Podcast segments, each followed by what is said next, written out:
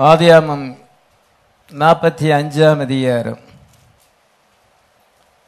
முதல் சில வசனங்களை வாசிக்கலாம். அப்பொழுது யோசேப்பு தன் அருகே நின்ற எல்லாருக்கும் முன்பாக தன்னை அடக்கிக் கொண்டிருக்க கூடாமல் யாவரையும் என்னை விட்டு வெளியே போக பண்ணுங்கள் என்று கட்டளையிட்டான். யோசேப்பு தன் சகோதரருக்கு தன்னை வெளிப்படுத்துகையில் ஒருவரும் அவன் அருகில் நிற்கவில்லை. சரி போதும்.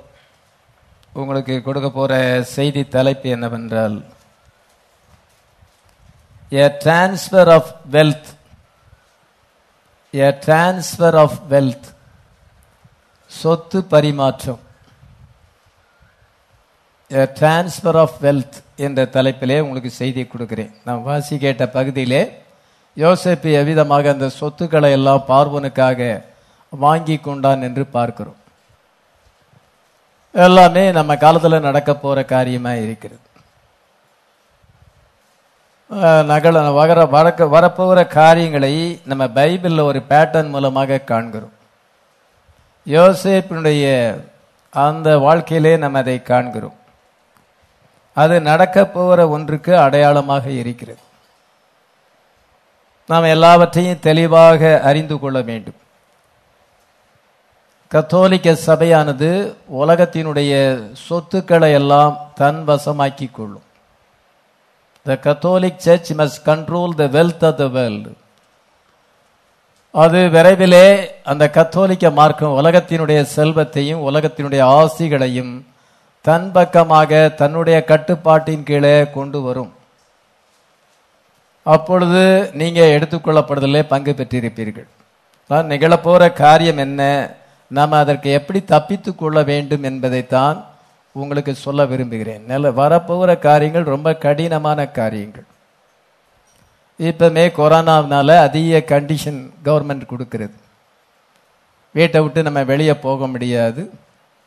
முகக்கவசம் கண்டிப்பாக அணிய வேண்டும் அல்லது அபராதம் போடப்படும். விதமான பல கண்டிஷனில் கண்ட்ரோலில் நம்ம இருக்கிறோம். நமக்கு ரொம்ப கடினமாக இருக்கிறது. பிள்ளைகள் ஸ்கூலுக்கு போகாதபடி படிப்பெல்லாம் கெட்டு போச்சு. பிஸ்னஸ் பீப்புளுக்கு ஆதாயம் கெட்டு போய்விட்டது. எல்லாமே அதிக பாதிப்புக்குள்ளாக இருக்கிறது இவ்வளவு து- கஷ்டங்களை நம்ம அனுபவித்து கொண்டிருக்கிறோம். ஆனால் இனி வருங்காலத்தில் அதிக பிரச்சனைகள் ஏற்படும். கவர்மெண்ட் மூலமாக நமக்கு அதிக ப்ராப்ளம் ஏற்படும். உலகமே பாதிப்புக்குள்ளே ஏற்படும். கத்தோலிக்க சபையானது உலகத்தினுடைய செல்வத்தை தன்னுடைய கட்டுப்பாட்டின் கீழே கொண்டு வர வேண்டிய நேரம். அந்தி கிறிசு வர வேண்டிய நேரம். மகா உபத்திர காலம் வரப்போகிறது. கிரேட் ட்ரிபிலேஷன் பீரியட் அது விரைவிலே வரப்போகிறது. அதற்கெல்லாம் நீங்கள் தப்பிக்க வேண்டும். அதெல்லாம் வரப்போகிற அந்த விதமான உபத்திரவங்களை நம்ம தெரிஞ்சாதான் தப்பிக்கிறதுக்கு வேண்டிய வழியை பார்ப்போம்.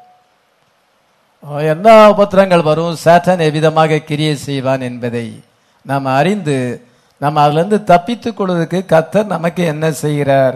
நமக்கு என்ன ப்ரொவைட் பண்ணுகிறார் என்பதை அறிய வேண்டும். அல்லது சிக்கலில் மாட்டிக்கொண்டு நீங்கள் எல்லாரும் திணற வேண்டிய சூழ்நிலை ஏற்படும். கத்தர் நமக்கு முன்னக்கூட்டியே நமக்கு பைபிளில் எல்லாத்தையும் எழுதி வைத்திருக்கிறார். பழைய ஏற்பாடிலே எல்லாமே பேட்டர்னாக எழுதப்பட்டிருக்கு. நடக்க போகிற காரியங்கள் எல்லாமே பழைய ஏற்பாடில் பேட்டர்னாக இருக்கிறது. அது ஒரு டைப்பா எழுதப்பட்டிருக்கு அடையாளமாக எழுதப்பட்டிருக்கிறது. அதை வைத்து நம்ம வருங்காலத்திலே என்ன நடக்க போகிறது என்பதை அறிய முடியும். தேவனுடைய வார்த்தையை பார்க்கிலும் மேலான ப்ராபஸி எதுவும் இல்லை. சில பிரீச்சர்ஸ் வந்து தீர்க்கதரிசனம் சொல்றேன் சொல்றேங்கிறாங்க. அதெல்லாம் கஸ் ஒர்க் ஜனங்கள் அங்கே தீர்க்க தரிசனம் சொல்கிறாங்கன்னு ஓடுறாங்க. ஆயிரக்கணக்கில் லட்சக்கணக்கில் ஓடுறாங்க. அவங்க நிறைய பண பணத்தை கலெக்ட் பண்ணி இருபதாயிரம் பேர் உட்காரும்படியாக தேவனுடைய வீட்டை கட்டுகிறேன் என்று சொல்லுகிறார். ஜனங்கள் ஏதோ அங்கே தீர்க்க தரிசனம் இருக்குன்னு ஓடுறாங்க. அவர்கிட்ட ஒரு தீர்க்க தரிசனமும் கிடையாது. ஒரு ப்ராப்பர்சி கிடையாது. அவர்கிட்ட அந்த கிஃப்ட் ஆஃப் ப்ராப்பர்சியே கிடையாது. எல்லாம் கஸ் ஒர்க் அவங்க மனோ மனசில் எழும்புறத சொல்லி பின்பு அது கொஞ்சம் நடந்துச்சுன்னா அதை வந்து ஃபோட்டோ பிடிச்சி வீடியோவில் கொடுத்து ஜனங்களை நம்ப பண்ண வைக்கிறது. அதில் எங்கேயும் ப்ராபஸி ஒழுங்கு கிடையாது. அது எந்த பெந்தகோ சபையில் சொல்லப்படுகிற ப்ராபஸி எல்லாமே சரியான ப்ராபஸி கிடையாது. ஜனங்கள் இன்றைக்கு நம்பி ஓடுகிறாங்க. டிபிஎம்ல எந்த ப்ராபஸியும் கிடையாது. அதிக பசுத்தவான்களாக தங்களை காண்பித்துக் கொள்வார்கள். அங்க நோ ப்ராபசி நோ விஷன் எதுவுமே கிடையாது. ஆவிக்குரிய வரங்களே அங்க கிடையாது. எல்லாம் அவங்களுடைய கஸ் ஒர்க் மனோ கற்பனையாக அவர்கள் சொல்லுவது தானே ஒழிய எங்கேயும் ப்ராபசி கிடையாது. ஆனா நமக்கு தேவனுடைய வார்த்தை எல்லாவற்றை பார்க்கலும் மேலான ப்ராபசியா இருக்கிறது. அல்லேலூயா தேவனுடைய வார்த்தை வியாக்கியானம் பண்ணப்படும் பொழுது அதுதான் கிரேட்டஸ்ட் ப்ராமிஸ் ப்ராபசி தேவனுடைய வார்த்தையை பார்க்கலும் மேலான ப்ரா- தீர்க்க தரிசனம் எதுவும் இல்லை. இல்லை இந்த மெசேஜ் வந்து தீர்க்க தரிசன செய்தி. இயேசு கிறிஸ்துவை பற்றிய சாட்சி தீர்க்க தரிசனத்தின் ஆவியாக இருக்கிறது. இந்த செய்தியை போதிப்பது தீர்க்க தரிசனம் உரைப்பதாக இருக்கிறது. அதை நீங்க மனசுல வைக்க வேண்டும். என்ன காரியம் நடக்க போகிறது? நம்ம அதற்கு எப்படி தப்பிக்க வேண்டும் என்பதை கத்தர் நமக்கு பைபிள்ல அவர் வேர்டில் வச்சிருக்கிறார். அந்த வேர்டு தான் ப்ராபசி அந்த வேர்டை ஒரு பாஸ்டர் வந்து ஆவியில போதிக்கும் பொழுது அது ப்ராபசியாக இருக்கிறது. நாம வந்து அதை விசுவாசிக்கும் பொழுது அதை அப்ளை பண்ணும் பொழுது ஆசீர்வாதத்தை பெற முடியும். ஆமேன். ஆமென். இப்பொழுது யோசேப்பு காலத்திலே பார்வோன் சொப்பனம் காண்கிறான் ஆதியாம நாற்பத்தி ஒன்னாம் அதிகாரம் பதினேழுல இருந்து இருபத்தொன்னு வரைக்கும் வாசிக்கிறோம். அவன் சொப்பனம் காண்கிறான் ரெண்டு சொப்பனம் காண்கிறான் ரெண்டும் ஒரே அர்த்தம்தான். அதில் ரொம்ப விளக்கமாக அந்த கொளுத்த பசு வக்கட்ட பசை பற்றி எழுதியிருக்கு. அதை கொஞ்சம் வாசிக்கலாம்னு நினைக்கிறேன். பதினேழுல இருந்து வாசிக்கலாம். பார்வோன் யோசேப்பை நோக்கி என் சொப்பனத்திலே நான் நதி ஓரத்தில் நின்று கொண்டிருந்தேன். அழகும் புஷ்டியுமான ஏழு பசுக்கள் நதியிலிருந்து ஏறி வந்து புல் மேய்ந்தது. அவைகளின் பின் இளைத்ததும் மகா அவலட்சணமும் கேவலமுமான வேற ஏழு பசுக்கள் ஏறி வந்தது.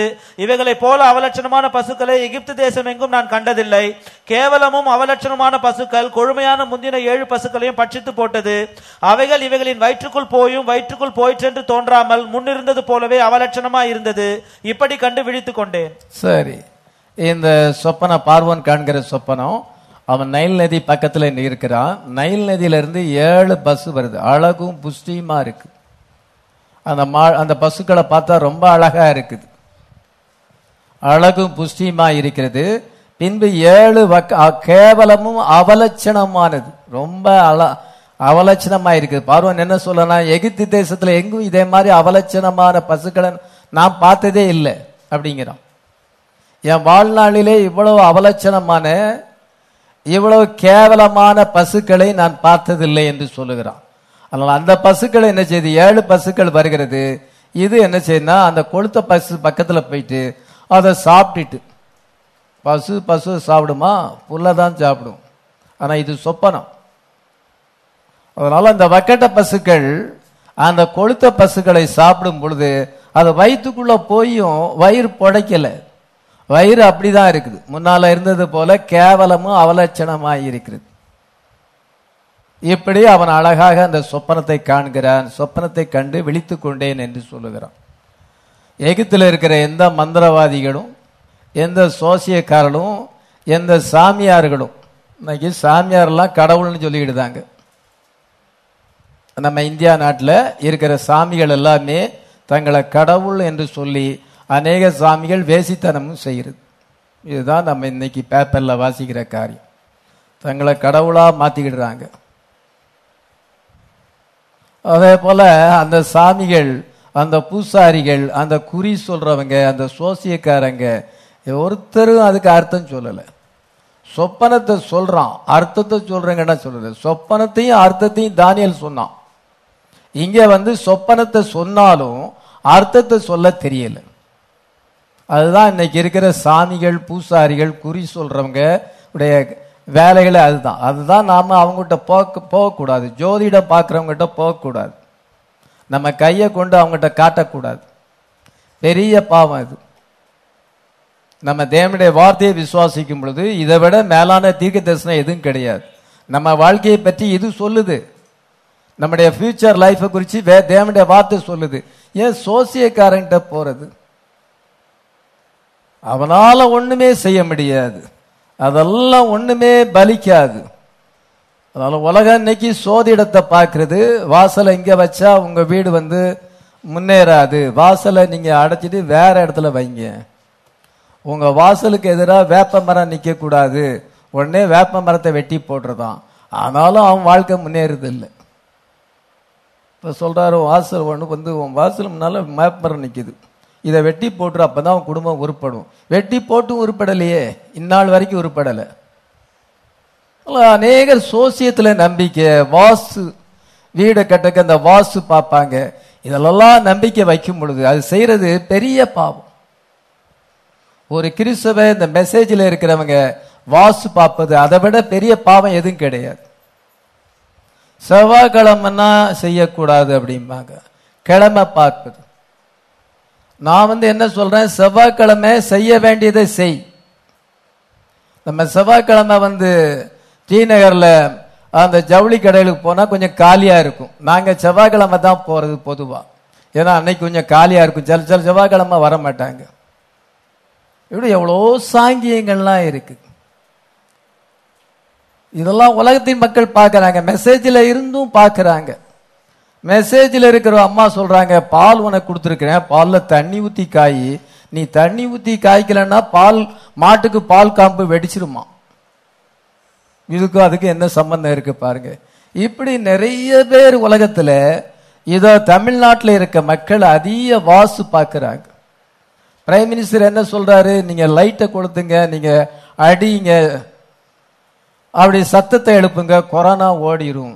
இதெல்லாம் பாருங்க முட்டாள்தனமான காரியம். இதான் அஞ்ஞானிகளுக்கு இருக்கிற மூட நம்பிக்கைகள் மூடத்தனமான காரியங்கள் இதுதான் வந்து அந்த எகிப்திலேயும் அவ்விதமான மூட நம்பிக்கைகள் சோசியம் பார்க்கறது பல மிருகங்களை வழிபடுவது இதெல்லாமே அவங்களுக்கு இந்த பாம்பை மெயினாக வழிபட்டார்கள். இந்த மாதிரி ஜனங்கள் தான் எகிப்திலே இருந்தார்கள்.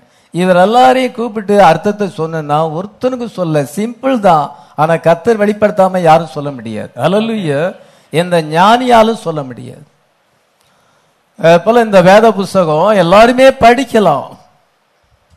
பல வருஷ கணக்கில் படிக்கலாம் பைபிள் காலேஜ் படிக்கலாம் ஆனா கத்தர் வெளிப்படுத்தாத பட்சத்தில் யாருக்கும் சொல்ல தெரியாது. அலலுய கத்தர் ஏழாம் தூதன் பெண்ணாம தெரிந்து கொண்டு அவருக்கு அந்த வியாக்கியானத்தை கொடுத்தார். ஹalleluya பைபிள் காலேஜ் படிக்கிற நானூறு சிக்காகோ போதகர்கள் அவருக்கு முன்பாக நிற்க முடியவில்லை. அவர் கேட்ட கேள்விக்கு பதில் சொல்ல முடியவில்லை. அவர் செவன்த் கிரேட் படிச்சிருக்கிறார். பைபிள் காலேஜ் படித்த பெரிய டாக்டர் பட்டம்லாம் வாங்கினவங்க ஒருத்தரும் வலது என் வலது பக்கத்தில் இருந்து நின்று நீங்கள் வந்து சொல்லுங்கன்னு சொல்லும் பொழுது ஒருத்தராலும் வர முடியல. அதே போல் Joseph was a prophet hallelujah the word of God always comes to the prophet.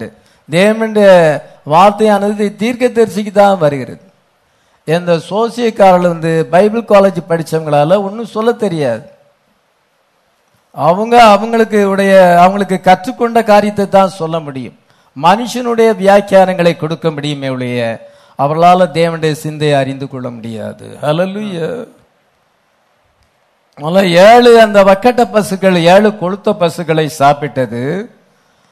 ஆனாலும் அது வந்து அத மாதிரி கேவலமும் அவலட்சணமாய் இருக்கிறது. யாருக்கும் அர்த்தம் சொல்ல முடியல?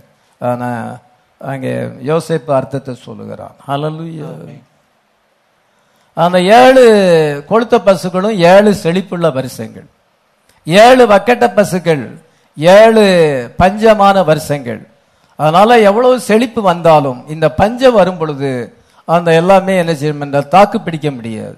ஜனங்களால தாக்கு பிடிக்க முடியாது பட்டினினாலே மறிக்க வேண்டியதாக வரும் என்று அவன் சொல்லும் பொழுது பார்வோன் அதை நம்பினான் பார்வோன் அவனை எகிப்துக்கு அதிபதியாக மாற்றினான். ஆமென். ஆமென். யோசேப்பு சொன்னபடியே நடந்தது. அவன் கொடுத்த வியாக்கியானம் வந்து நிறைவேறுது. நிறைவேறுதலே அதன் வியாக்கியானம். ஆமென். ஐம்பத்தி மூணு ஐம்பத்தி நாலு வசனத்தை வாசி எகிப்து தேசத்தில் வந்த பரிபூர்ணமுள்ள ஏழு வருஷங்களும் முடிந்த பின் யோசேப்பு சொல்லியபடி ஏழு வருஷ பஞ்சம் தொடங்கினது. இதோ யோசேப்பு சொல்லியபடி ஏழு பரிபூர்ணமான வருஷம் வந்தது. பின்பு ஏழு பஞ்சமான வருஷம் தொடங்கியது என்று சொல்லப்பட்டிருக்கிறது. And the seven years of plenteousness that was in the land of Egypt were ended, and seven years of famine began to come. ஏழு பரிபூர்ண வருஷங்கள் நிறைவேறினது. பின்பு ஏழு பஞ்சமான வருஷங்கள் வந்து. ஏழு கொளுத்த பசு ஏழு வக்கட்ட பசு அதனால சா- பா- யோசேப்பு என்ன செய்தான் என்றால் எகிப்தில் இருக்கிற தானியங்களை எல்லாத்தையும் சேர்த்து வைத்தான். ஒரு லேண்டில் வந்து பத்து மூட்டை கோதுமை கிடைக்கும்னா அது இருபது மூட்டை முப்பது மூட்டை நாற்பது மூட்டை கிடைக்குது. சொல்லப்போனால் அதை விட அதிகமாகவே கிடைச்சிருக்கு. பத்து மூட்டை கோதுமை விளைச்சல்ல கிடைக்குன்னா ஐம்பது மூட்டைக்கு மேல கிடைக்குது. எப்படி அது? ஆண்டவர் வந்து அந்த லேண்ட்ல இருக்கிற சாபத்தை நீக்கி போட்டார். ஆதாமி நிமித்தம் பூமி சபிக்கப்பட்டது காயினி நிமித்தம் ரெண்டு முறை சபிக்கப்பட்டிருக்கிறது. அதனால பூமி தன் பலனை கொடுக்கவில்லை. இப்பொழுது கத்தர் என்ன செய்யறாரு என்றால் அந்த கேர்ட்ஸை லிப்ட் பண்ணுகிறார். அந்த கேட்ஸை லிப்ட் பண்ணனால அங்கே செழிப்பு வந்தது. ஏன் அவர் கேட்ஸை லிப்ட் பண்ணார்னா அவங்க ஒரு ப்ராஃபிட்டை பிலீவ் பண்ணாங்க. ஆமீன். அந்த யோசேப்பு என்ற தீர்க்கதரிசியை அவள் விசுவாசித்தார்கள் நம்பினார்கள். அவனை சிங்காசனத்திலே வைத்தார்கள். அது நிமித்தமாக செழிப்பு ஏற்பட்டது. ஹalleluya இன்னைக்கு ஜீசஸ் கிரைஸ்ட் உங்களுடைய சிங்காசனத்திலே நீங்கள் வைப்பீர்கள் என்றால் உங்கள் வாழ்க்கை செழிப்பாய் இருக்கும். பாஸ்டர் நான் சத்தியத்தை தானே விசுவாசிக்கிறேன். என் வாழ்க்கையில செழிப்பு வரலையே. நீங்க நல்லா உங்களை சேர்ச் பண்ணுங்க. உங்களை ஆராய்ச்சி பண்ணுங்க. தேவனுடைய வார்த்தை பொய் கிடையாது. தேவனுடைய வார்த்தை ஒரு நாளும் பொய் கிடையாது. உங்க வாழ்க்கையில் அது நிறைவேறவில்லை என்றால் தேவனுடைய வார்த்தை பொய்யாயிருமா? ஏதோ தடை இருக்கிறது. நீங்க உண்மையிலேயே நீங்க விசுவாசித்தால் எந்த சூழ்நிலை மத்தியிலையும் கத்தர் நம்மை ஆசிர்வதிப்பார். ஹalleluya நீங்க கடன்காரங்களாக இருக்க மாட்டீர்கள். நீங்க கத்தரால் ஆசீர்வதிக்கப்பட்டவர்களாக இருப்பீர்கள். உங்களை பாத்திரம் நிரம்பி வழியும். ஆமேன். யோசேப்பு சிங்காசனத்துல இருக்கும் பொழுது எகிப்து தேசத்துல அதிகமான விளைச்சல். ரொம்ப அதிகமான விளைச்சல். ஒரு காலத்துல அமெரிக்கா ரொம்ப விளைச்சலை கொடுத்தது. அவங்க என்ன செய்யணும் தெரியாம உலகத்தின் பல நாடுகளுக்கு அனுப்பினார்கள் இலவசமாக அனுப்பினார்கள். அந்த கோதுமையை கொண்டு கடல்ல தூக்கி கொண்டு போட்டாங்க.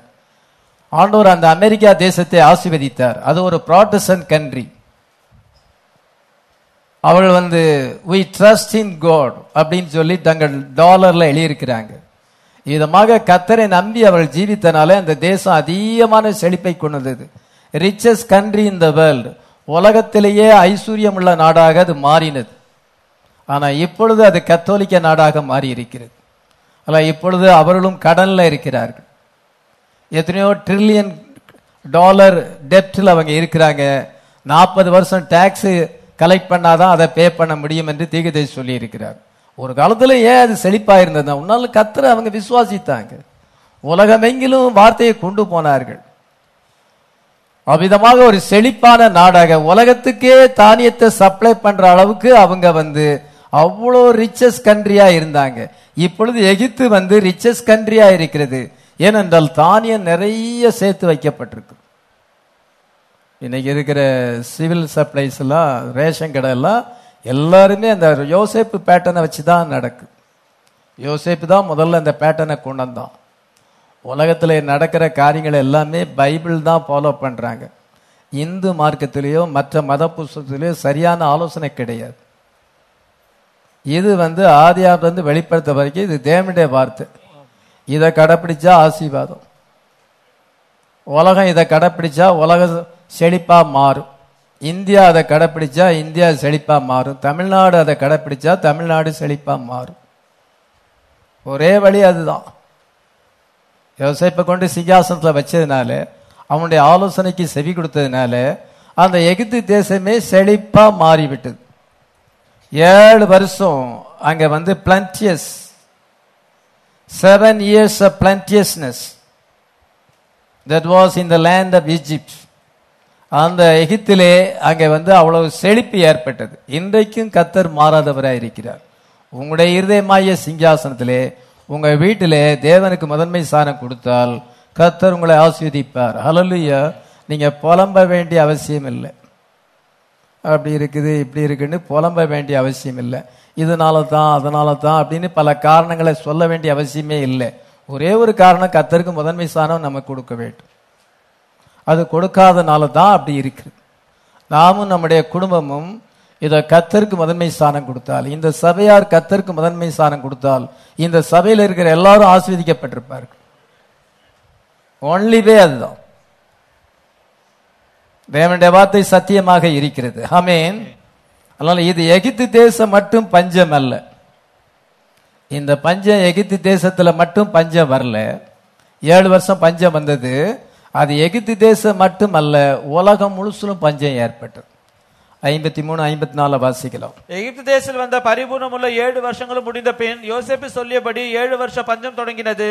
சகல தேசங்களிலும் பஞ்சம் உண்டாயிற்று. ஆனாலும் எகிப்து தேசம் எங்கும் ஆகாரம் இருந்தது. இதோ சகல தேசத்திலே எகிப்தை சுற்றி இருக்கிற சகல தேசத்திலேயும் பஞ்சம் ஏற்பட்டது. ஆனால் எகிப்து தேசத்திலோ தானியம் இருக்குது உலகம் எங்கிலும் பஞ்சம் இருந்தாலும் நமக்கு ஆண்டவர் தானியத்தை தருவார். எத்தனை பேர் விசுவாசிக்கிறோம்?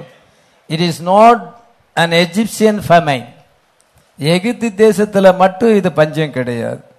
இது எல்லாம் இது வந்து வேர்ல்டு வைடாக இருக்கிறது. உலகம் முழுசிலும் அந்த பஞ்சம் ஏற்பட்டது. எகிப்தை சுற்றி இருக்கிற நாடு எல்லாம் this was a world wide famine not an Egyptian famine இது வந்து எகிப்து தேசத்தில் மாத்திரம் பஞ்சம் அல்ல. அதை சுற்றி இருக்கிற எல்லா நாடுகளும் வேர்ல்டு வைடு ஃபெமைன் ஏற்பட்டது.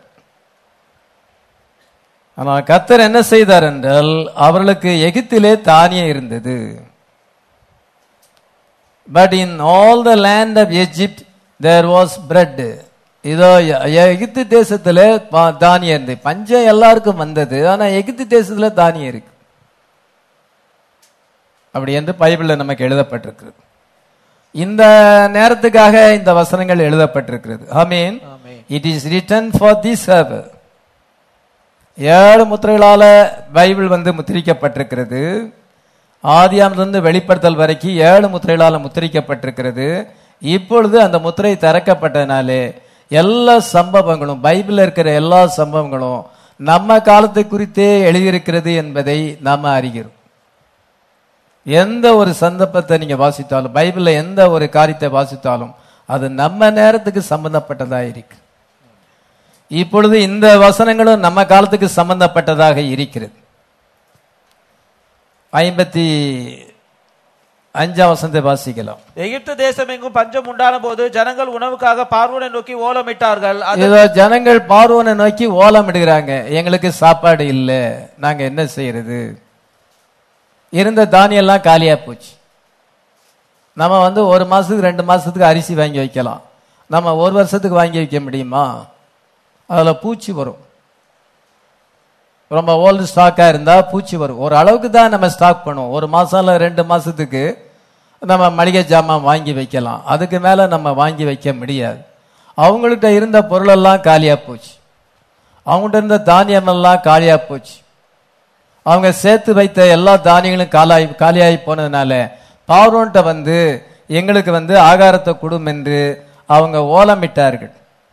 அப்பொழுது நீங்க போய் யோசேப்பு கிட்ட போய் கேளுங்கன்னு சொல்லும் பொழுது யோசேப்பு என்ன செய்தான் என்றால் அவன் பண்டகசாலைகளை திறந்து ஜனங்களுக்கு அதை விற்பனை செய்தான்.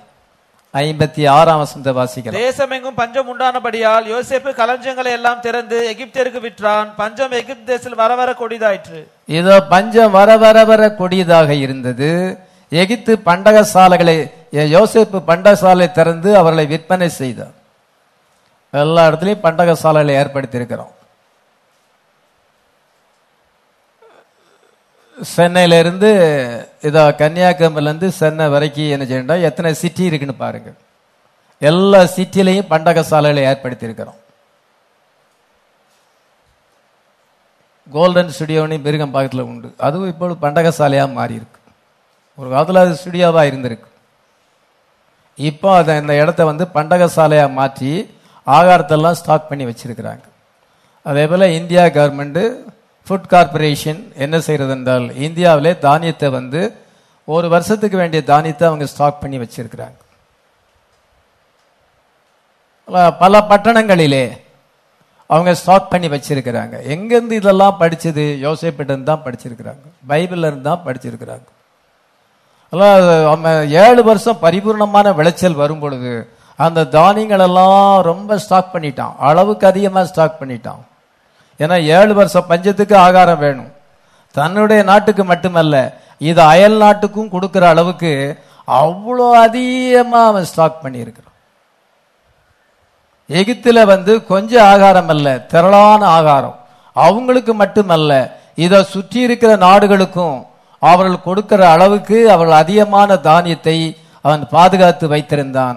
ஒரு வருஷம் அல்ல ஏழு வருஷத்துக்கு ஆயத்தம் பண்ணி வச்சிருந்தோம். எவ்வளவு பெரிய காரியம்? அதை நம்ம ஆராய்ச்சி பண்ணி பார்த்த ரொம்ப பெரிய காரியம். யோசிப்பு பெரிய இன்டெலிஜென்ஸ் பெரிய அறிவாளி பெரிய he was a great administrator பெரிய அவன் வந்து திறமைசாலியான அவன் நாட்டை எப்படி நடத்தணும்னு அவனுக்கு தெரியும். அவ்விதமான அறிவாளிகள் ஞானவான்கள் நாட்டை ஆளுகை செய்தால் நாடு செழிப்பாக இருக்கும்.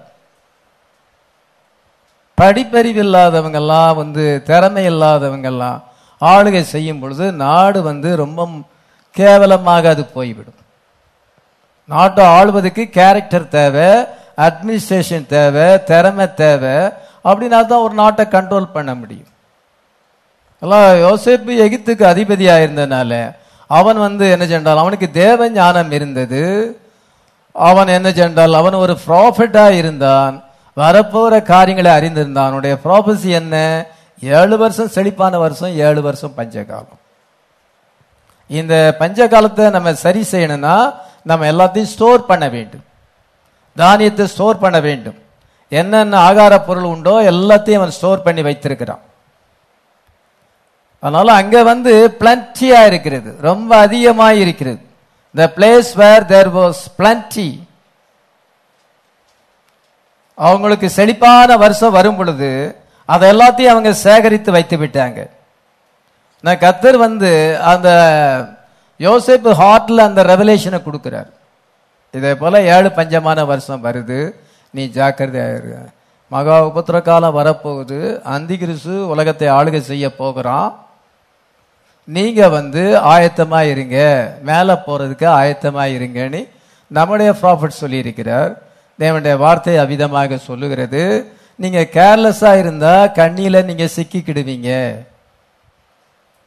பாஸ்டர் வந்து பிரசங்கம் பண்ணுகிறார். நீங்க வந்து அலட்சியமா நினைச்சீங்கன்னா நீங்க கண்ணியில மாட்ட சொல்ல இப்ப பேசின சத்தம் உங்க காதல கேட்கும் அப்பொழுது கேட்டு பிரயோஜனம் கிடையாது. இவனுக்கு இன்ஃபர்மேஷன் கிடைக்கிறது. தேவனத்துல இருந்து இன்ஃபர்மேஷன் வருகிறது. ஆண்டோர் பார்வனுக்கு அவர் தான் சொப்பனத்தை கொடுக்கிறார். ஆனா அது வந்து சிம்பிள் ஃபார்ம்ல இருக்கு. அதுக்குடைய வியாக்கியானம் அவனுக்கு தெரியல. வெளிப்படுத்தின விசேஷம் சிம்பிள் ஃபார்மா இருக்கிறது. சாபனத்து போதலுக்கு பைபிள் காலேஜ் படிச்சதான போதலுக்கு அது தெரியாது. பைபிள் காலேஜில் திருத்துவத்தை தான் போதிப்பாங்க. எவ்வளோ பெரிய ரெவரண்டா இருந்தாலும் எவ்வளோ பெரிய பேராயர் பிஷப்பா இருந்தாலும் அவருக்கு தெரியாது கம்ப்ளீட்டா தெரியாது வெளிப்படுத்தின விசேஷம். அவர் எவ்வளவு பெரிய அங்கிய போட்டுக்கிட்டு வந்து நின்னாலும் இதோ அவருக்கு ஒண்ணுமே தெரியாது. அது சிம்பிள் ஃபார்மா இருக்குது. பார்வோனுக்கு சொப்பனத்தை கண்டான் ஆனால் அது சிம்பிள் ஃபார்மா இருக்கிறது. அது ரெவலேஷன் ஆண்டவர் தான் கொடுக்க வேண்டும். ஹalleluya இதை யோசேப்புக்கு ஆண்டவர் ரெவலேஷன் கொடுத்தாரு. அங்கே ஒரு மனுஷன் எகிப்துல இருக்கிறான். அவன் ஒரு ப்ராப்பர்ட் அவனுக்கு மாத்திரம்தான் அந்த வியாக்கியானம் வருது. வேற யாருக்கும் வரல. அதே போல உலகத்துல எத்தனையோ போதகர்கள் லட்சக்கணக்கான போதகர்கள் இருந்தாலும் பெந்தகோசை அது சிஎஸ்ஐ போதகராக இருந்தாலும் அல்லது ரோமன் கத்தோலிக்க போதகராக இருந்தாலும் வெளிப்பாடு வந்து ஒரு தீர்க்க தரிசிக்கு மட்டும்தான் வருது. ஹலலுயா ஐநூறு அறுநூறு கோடி மக்கள்ல ஆண்டவர் ஒரு மனுஷனை தெரிந்து கொண்டு அந்த மனுஷனுக்கு அந்த வெளிப்பாட்டை கொடுக்கிறார். எந்த வெளிப்பாடு? வெளிப்படுத்தின விசேஷத்தில் இந்த சிம்பலுக்கு பின்னால இருக்கிற அந்த ரெவலேஷன் என்னங்கிறத ஆண்டவர் ஒரு மனுஷனுக்கு தான் கொடுக்கிறார். வேற யாருக்கும் அவர் கொடுக்கல. அதை முதலாவது கிறிஸ்தவங்க ரெக்கனைஸ் பண்ண வேண்டும். அதை ரெக்கனைஸ் பண்ணும் பொழுது தேவனால் அனுப்பப்பட்ட மனுஷனை நம்பினாதான் அதை தான் தேவனுக்கேற்ற கிரியா இருக்கிறது. நாங்கள் தேவனுக்கேற்ற கிரியை செய்ய வேண்டுமென்றால் நாங்கள் என்ன செய்யணும்? நீங்கள் தேவனால் அனுப்பப்பட்ட மனுஷனை நீங்கள் நம்ப வேண்டும். அந்த தீர்க்கதரிசிக்கு தேவனுடைய வார்த்தை வந்தது. பைபிள் எழுதியிருக்க ஏழாம் தூதனுடைய சத்தம் தான் தேவ ரகசியத்தை வெளிப்படுத்தும். சபைகளில் இவளை சாட்சியாக அறிவிக்கும்படி நான் என் தூதனை அனுப்பினேன்னு இயேசு சொல்லியிருக்கிறார். அப்படி இருக்கும் பொழுது அது வேற யாருக்கு எப்படி வரும்?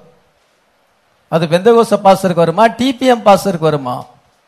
இதுல பெரிய பெந்தகோசன் டிபிஎம் காரங்க சொல்றாங்க. அந்த பாஸ்டருக்கு அது வருமா? வரவே செய்யாது. அவங்க எவ்வளவு முயற்சி செய்தாலும் வராது. ஏன்னா கத்தர் ஒரு மனுஷனை நியமித்திருக்கிறார். ஹalleluya அந்த ஜோசப்புக்கு அந்த நாலேஜ் வந்தது. அந்த இன்ஃபர்மேஷன் வந்தது. தேவனிடத்திலிருந்து அந்த இன்ஃபர்மேஷன் வந்தது. அந்த நாலேஜ் அந்த இன்ஃபர்மேஷன் தான் கிரேட்டஸ்ட் திங்கா இருக்கிறது. Hallelujah knowledge can make a nation more powerful and richer than the other nation ஒரு நாட்டில் அந்த அறிவு இருக்கும் என்றால் அந்த நாடு மற்ற நாடை காட்டிலும் வல்லமை உள்ளதாக பணக்கார நாடாக இருக்கும். ஒரு நாட்டில் படிப்பறிவு இல்லை நாகரிகம் இல்லைன்னா என்ன இது பிரயோஜனம் இது? ஏழைகளும் படிக்கணும். அப்படி படிக்க விடாதபடி தான் நீட் எக்ஸாமினேஷன் கொண்டு வந்து அவங்களெல்லாம் படிக்க விடாதபடி பண்ணுறது அதெல்லாம் தேசத்தை வந்து அறிவு தேசத்தில் இல்லை பிள்ளைகள் நல்லா பாடம் படிக்கலைன்னா எப்படி தேசம் முன்னேறும்? அதெல்லாம் நாலேஜ் அங்க காட்லி நாலேஜ் அந்த நாலேஜ் வந்து அந்த இன்ஃபர்மேஷன் அந்த ஜோசப்புக்கு வருது. அதனால என்ன ஆனது என்றால் எகிப்து வந்து பவர்ஃபுல் கண்ட்ரியா மாறினது. எகித்து எகிப்து வந்து ரிச்சஸ்ட் நேஷனாக மாறினது. காரணம் என்னவென்றால் அந்த நாலேஜ் அந்த இன்ஃபர்மேஷன் தான். அது தேவனிலிருந்து வந்தது. ஹலலுய இந்த நாலேஜ் வேற யாருக்கும் வரல வேற யார்ட்டையும் அது ஷேர் பண்ணப்படலை. பக்கத்தில் இருக்க நாட்டுக்கு அந்த இன்ஃபர்மேஷன் ஷேர் பண்ணப்படலை.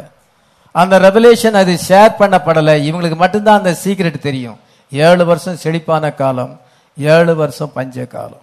இதுதான் அந்த ரெவலேஷன் இவன் நிறைய சே நாலேஜ் என்ன செய்யறான் நாலேஜை வந்து அவன் யூஸ் பண்ணிக்கிடுறான். அந்த நாலேஜை யூஸ் பண்ணி அவன் திரளான தானியத்தை சேர்த்து வைக்கிறான்.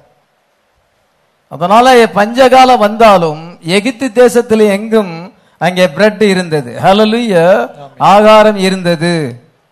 ஐம்பத்தி ஏழாம் வசந்த வாசிக்கலாம். சகல தேசங்களிலும் பஞ்சம் கொடிதா இருந்தபடியால் சகல தேசத்தாரிலும் யோசேப்பிடத்தில் தானியம் கொள்ளும்படி எகிப்துக்கு இது வந்தார் சகல தேசம். It is not the Egyptian famine world wide famine இதனால எல்லா தேசத்திலையும் பஞ்சம். எகிப்து தேசத்துல இருக்க மட்டும் தானியத்தை வாங்கல. பக்கத்துல இருக்க நாட்டுல இருக்கவங்க எல்லாருமே வந்தாங்க. கானான் தேசத்துல இருக்கிற எல்லாருமே வந்தாங்க. கானான் தேசத்தில் ஏழு ஜாதி இருக்கு. ஏவியர் எபிசியர் ஏத்தியர் கிர்காசியர் பெர்சியர் கானானியர் எமோ எமோரியர். இப்படி ஏழு விதமான ஜாதிகள் ஒவ்வொரு ஜாதிக்கும் ஒரு ராஜா இருக்கிறான். அங்கேயும் பஞ்சம். அதனால எல்லாருமே இங்க தானியம் வாங்க வர்றாங்க. யோசேப்பிட்ட நிறைய தானியம் இருக்கிறது. ஆகாரம் அதிகமாக இருக்கிறது. பஞ்சம் வர வர கொடிதாக மாறிக்கொண்டிருக்கிறது. நவ் வேக்ஸ் சோர் இந்த the land of மிக கொடியதாக இருந்தது. எல்லாரும் வந்து த- யோசேப்பிட்ட தானியம் வாங்க வந்தார்கள். ஹலலுயா அப்படி தாங்கிய தானியம் வாங்க வர சொல்லதான் யோசேப்பினுடைய சகோதரமார்கள் அங்க வர்றாங்க. முதல்ல பத்து பேர் வர்றாங்க பெஞ்சமின் வரல.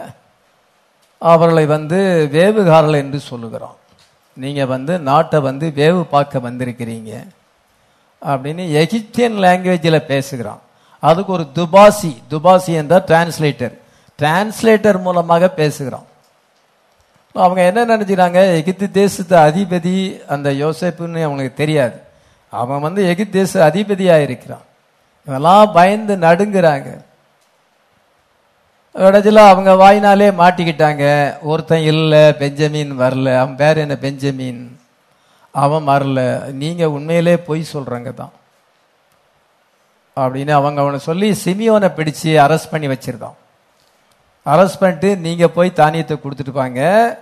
அன்னி நீங்க வ- திருப்பி வரும் பொழுது அந்த பெஞ்சமினை கூட்டிட்டு வாங்க. அப்போ நீங்க சொல்றது உண்மைன்னு எனக்கு தெரியும்.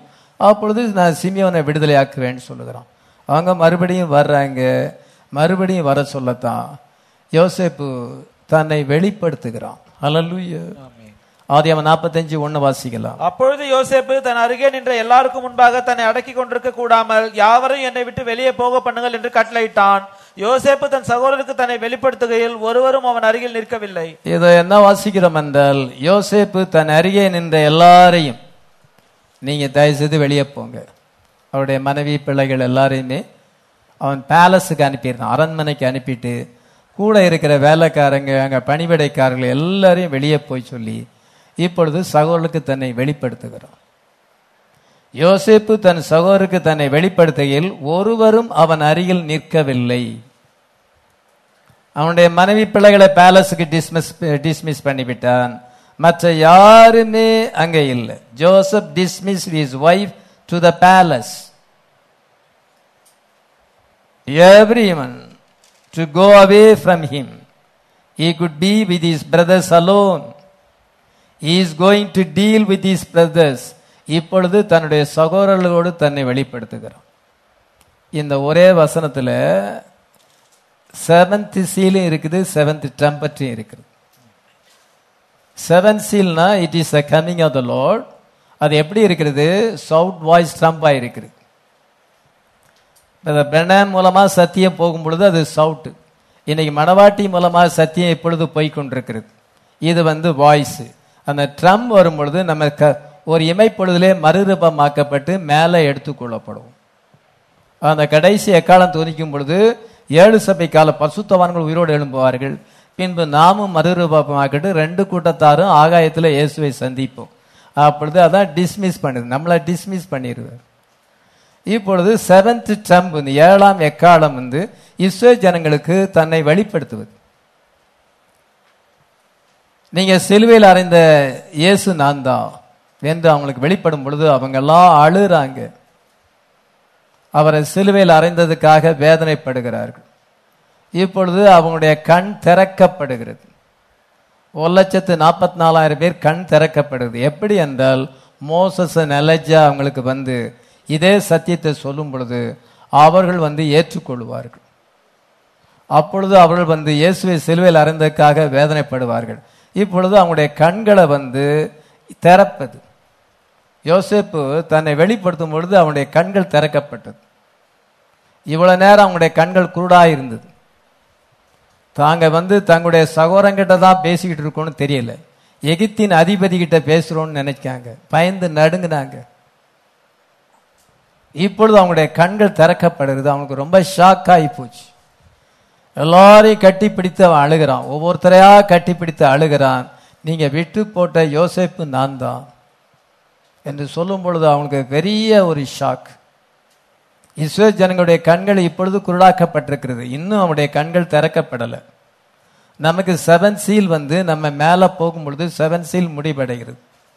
அதனால seven seal it is a coming of the lord நம்ம மேலே எடுத்துக்கொள்ளப்பட்ட பின்பு தான் ஆண்டவர் அவங்களுக்கு வெளிப்படுத்துவார்.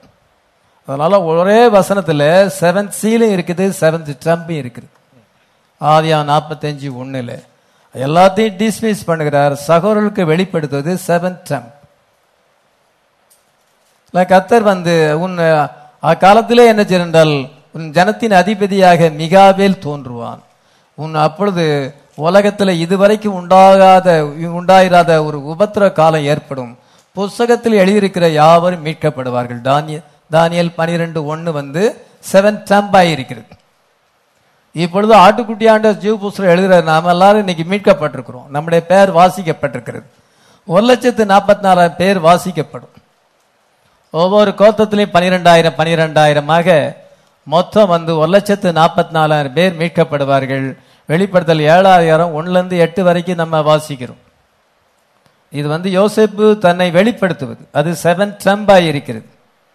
அது எப்பொழுது என்றால் அது தானியலின் எழுபது வாரங்களிலே செகண்ட் ஹாஃப் ஆக இருக்கிறது.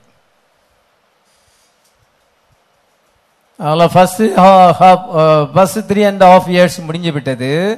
ஏசு கிறிஸ்து அவர்களுக்காக இதை உலகத்தில் வந்து ஊழியம் செய்யும் பொழுது அந்த சன் ஆஃப் மேன் மினிஸ்ட்ரி மூன்றரை வருஷம் அதில் அது முடிஞ்சு விட்டது. இனி மூன்றரை வருஷம் பாக்கி இருக்கிறது. அந்த மூன்றரை வருஷத்துல அவங்க வந்து மீட்கப்படுவார்கள். அது வந்து அந்தி கிறிஸ்து மணவாட்டி எடுத்துக்கொள்ளப்பட்ட பின்பு அந்தி கிறிஸ்து காலத்திலே அது நடைபெறும். அப்பொழுது அது உபத்திர காலமாக இருக்கும். டீல் வித் இஸ் பிரதர்ஸ் ஆண்டோர் தம்முடைய சகோதரரோடு கூட ஈடுபடுகிறார். இப்பொழுது அவங்களுடைய பிளைண்ட்னஸ் அவங்களுடைய குருடு வந்து திறக்கப்பட இப்பொழுதும் அவர்கள் இயேசுவை விசுவாசிக்கவில்லை. யூதர்கள் இன்றைக்கும் குருடர்களாக இருக்கிறார்கள். கத்தர் வந்து அவருடைய கண்களை திறப்பார். அமேன் அப்பொழுது நம்ம மேல போயிருப்போம். நம்ம எடுத்துக்கொள்ளப்பட்டிருப்போம். இஸ்ரவேலையும் சபையும் ஆண்டவர் வந்து கணக்கில் வைத்திருக்கிறார். ஆணென்றும் இல்லை பெண்ணென்றும் இல்லை ஆனால் யூதர்கள் பிரஜாதிகள் என்று ரெண்டு ஜாதிகளாக ஆண்டவர் புதிய ஏற்பாட்டை பிரித்திருக்கிறார். நம்மகிட்ட டீல் பண்ணும் பொழுது அவங்ககிட்ட டீல் பண்ண மாட்டார். அவங்ககிட்ட டீல் பண்ணும் பொழுது நம்மகிட்ட டீல் பண்ண மாட்டார். ஏதாவது ஒரு ஒரு மக்களோடு தான் அவர் தொடர்பு கொள்கிறார். இப்பொழுது நம்மகிட்ட டீல் பண்ணிட்டு இருக்கிறார். அவங்க குருடர்களாய் இருக்கிறார்கள். நம்ம எடுத்துக்கொள்ளப்பட்ட பின்பு அவங்ககிட்ட டீல் பண்ணுவார். கைவிடப்பட்ட மக்களோடு அவர் டீல் பண்ண மாட்டார். அதனால இப்பொழுது கர்த்தர் நம்மோடு கூட ஈடுபட்டு கொண்டிருக்கிறார். அமீன் amen.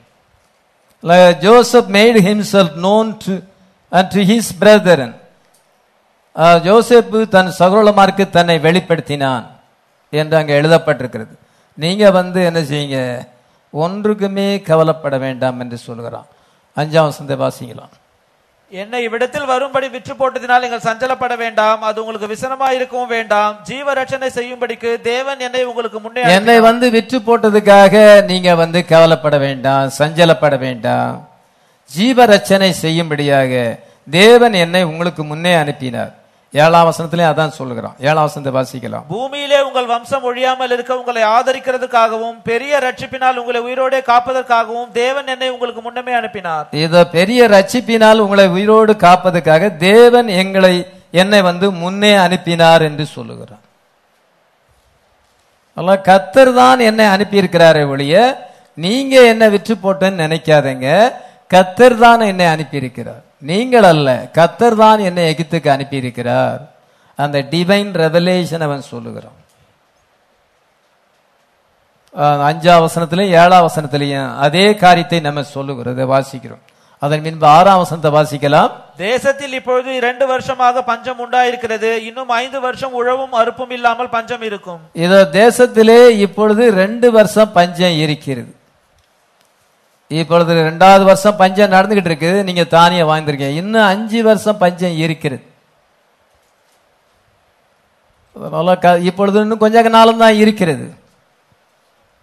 அந்த கிறிஸ்து வருவதற்கு இன்னும் கொஞ்ச காலம் தான் இருக்குது. உபத்திர காலம் வரைக்கும் கொஞ்ச காலம் தான் இருக்கிறது. இப்பொழுது ஆண்டவர் நாட்களை குறைத்து கொண்டிருக்கிறார். இந்த நேரத்திலே ஆண்டவர் மணவாட்டியை கொண்டு அவர் ஒரு ஷார்ட் குயிக் ஒர்க் செய்கிறார். குறைந்த நேரத்தில் ஒரு அவசரமான ஊழியத்தை அவர் செய்து கொண்டிருக்கிறார். Through the members of the bride மணவாட்டியின் அங்கத்தினரை கொண்டு த்ரூ த அனாயிண்டட் பிரீச்சர்ஸ் இத Jesus is doing short quick work அவர் வந்து ரொம்ப அவசரமான ஒரு ஊழியத்தை கடைசி ஊழியத்தை செய்து கொண்டிருக்கிறார். ஹalleluya ஆயிரத்தி தொள்ளாயிரத்தி நாற்பத்தி ஆறுல இருந்து ஆயிரத்தி தொள்ளாயிரத்தி அறுபத்தஞ்சு வரைக்கும் தீர்க்கதரிசியை ஆண்டவர் பயன்படுத்தினார். அது ஷவுட்டாக இருக்கிறது. இப்பொழுது இது அறுபத்தஞ்சாம் வருஷத்திலிருந்து ரெண்டாயிரத்தி இருபத்தி ஒன்னு வரைக்கும் ஆண்டவர் மணவாட்டியை கொண்டு கிரியை செய்கிறார். ஆமே இது ஷார்ட் குயிக் ஒர்க்காக இருக்கிறது. Short quick work before rapture எடுத்துக்கொள்ளப்படுதலுக்கு முன்னதாக கடைசி ஊழியம் இதுதான். Final voice to the final generation நம்ம மெசேஜில் இருக்கவங்களுக்கு தீர்க்கதரிசியோட எல்லாம் முடிஞ்சிருது. அவங்களுக்கு five fold ministry son of man ministry seven சீல்னா தெரியாது. பெரிய பாஸ்டராக இருப்பார் அவருக்கே தெரியாது. அதனால் அவங்க எடுத்துக்கொள்ளப்படுறதில் பங்கு பெற முடியாது. அவங்க வந்து ஃபுல்னஸ் ஆஃப் வேர்டுக்கு வரல. அந்த சபையில் போர் இருக்கிறவங்களும் எடுத்துக்கொள்ளப்படுறதில் பங்கு பெற முடியாது. எங்கே புதிய மாம்சம் இருக்குதோ அங்கே கழுகா இருந்தா அது வரும். நம்மளை மேன்மைப்படுத்துறதுக்காக சொல்லலை. இது பைபிள் வேர்டு இது. அந்த பாஸ்டர் தீர்க்கதரிசியோட எல்லாம் முடிஞ்சு போச்சுன்னு சொல்லுவார். அதுக்கு மேல ஒன்றும் இல்லைம்பாரு. அதனால தீர்க்கதரிசி சொன்னதை தான் சொன்னதை சொல்லுமா கிளிப்பிள்ளன் மாதிரி அவங்க சொல்லுவாங்க. அதை ஒரு வெளிப்பாடாகவும் போதிக்க மாட்டார்கள். அப்படிதான் நம்ம நேரத்துக்குரிய செய்தி பொதுவாக அப்படிதான் இருக்கிறது. அல்ல அதில் இருக்கிறவங்க ரேச்சரில் பங்கு பெற முடியுமா? முடியாது. நம்ம ஃபுல்னஸாக பேர்டு வரணும். அறுபத்தஞ்சுல இருந்து ரெண்டாயிரத்தி இருபத்தி ஒன்று வரைக்கும் பிரைட் மினிஸ்ட்ரி நடந்து கொண்டிருக்கு. நம்ம இன்னைக்கு சன் ஆஃப் மேன் மினிஸ்ட்ரியில் இருக்கிறோம். நம்ம இன்னைக்கு செவன் சீலில் இருக்கிறோம். தேவபுத்திரர் வெளிப்படும் காலமாய் இருக்கிறது இன்னும் வேர்டு இமேஜா நாம் மாறிக்கொண்டிருக்கோம். எவ்வளோ ஆவிக்குரிய வார்த்தைகள்லாம் இருக்குது. அதெல்லாம் இங்க போதிக்கப்படுகிறது. நம்ம அந்த ஃபுல்னஸ் ஆஃப் வேர்டை அண்டர்ஸ்டாண்ட் பண்ணலன்னா நம்ம ரேப்சர்ல எப்படி பங்கு பெற முடியும்? தீர்க்கதரிசியோடு முடியலை. தீர்க்கதரிசிக்கு பிறகு ஒரு முக்கியமான ஊழியம் இருக்குது. ஃபைனல் மினிஸ்ட்ரி என்ன சொல்லுகிறார்? அந்த தீர்க்க அந்த செய்தியாளர் கீழே மணவாட்டி வந்து கடைசி கால சந்ததிக்கு கடைசி சத்தமாய் இருக்கிறார். Under her messenger she is a final voice to the final age என்று சொல்லுகிறார். நம்ம வந்து தீர்க்கதரிசியின் கீழே தான். அந்த மெசேஜ் கீழே தான் இன்னைக்கு கடைசி சத்தமாக இருக்கிறோம். இது உலகம் எங்கிலும் இன்னைக்கு ஆன்லைன் மூலமாக போய் கொண்டிருக்கிறது இதுதான் மணவாட்டியின் ஆவியும் மணவாட்டியும் வா என்கிறார்கள். மணவாட்டியின் சத்தமாக இருக்கிறது. ஃபைனல் மினிஸ்ட்ரி நம்ம இன்னைக்கு ஃபைனல் மினிஸ்ட்ரியில இருக்கிறோம். ஆமேன். தேவனுடைய ப்ரோக்ராம் விதமாக இருக்கிறது. கர்த்தர் இன்றைக்கு வார்த்தையை நமக்கு ஓபன் பண்ணி கொண்டிருக்கிறார். நம்ம ஓப்பனிங் ஆஃப் த வேர்ட்ல நம்ம இருக்கிறோம். தேட்புல்ல நம்ம இன்னைக்கு ஓப்பனிங் ஆஃப் த வேர்ட்ல நம்ம இருக்கிறோம். இட் இஸ் ஷார்ட் ஒர்க்காக இருக்குது ஆண்டவர் தம்முடைய மனவாட்டி மூலமாக ஒரு அவர் என்றால் ஒரு ஷார்ட் குறுகிய கால ஊழியத்தை அவர் செய்து கொண்டிருக்கிறார். அவரோடு சேர்ந்து நம்ம ஊழியம் செய்கிறோம். அவங்க நம்ம இயேசு கிறிஸ்துவோடு சேர்ந்து அந்த மைச்சி ஏஞ்சலோடு சேர்ந்து நம்ம ஊழியம் செய்கிறோம். நம்ம நம்ம இஷ்டமாக ஊழியம் செய்யலை. அவருடைய லீடிங் படி நம்ம செய்து கொண்டிருக்கிறோம். யோசேப்பு சகோதரலால புறக்கணிக்கப்பட்டான். அவங்க வந்து அந்த அந்த இஸ்மவேலர் இடத்துல விற்று போட்டார்கள். அந்நிய ஜாதி ஜனங்கள் கிட்ட வித்து போட்டாங்க. இயேசு கிறிஸ்துவை வந்து பிலாத்து கையில் ஒப்படைச்சாங்க. ரோமர் கையில் ஒப்படைச்சாங்க. அதே போலதான் யோசேப்பு ஒப்படைக்கப்பட்டான். அவர்கள் இருபது வெள்ளிக்காசுக்கு விற்று போட்டார்கள். அதன் பின்பு அந்த போத்திபிரா அவனை விலைக்கு வாங்குகிறான். அநியாகமாக குற்றம் சாட்டப்பட்டு சிறைச்சாலைக்கு வருகிறான். பதினேழு வயசுலேருந்து முப்பது வயசு வரைக்கும். கிட்டத்தட்ட பதிமூணு வருஷம். சிறைச்சாலையில இருந்து பின்பு என்ன பார்வோனுடைய சிங்காசனத்துக்கு உயர்த்தப்படுகிறான். பேரோஸ் ஹவுஸுக்கு அங்க வருகிறான்.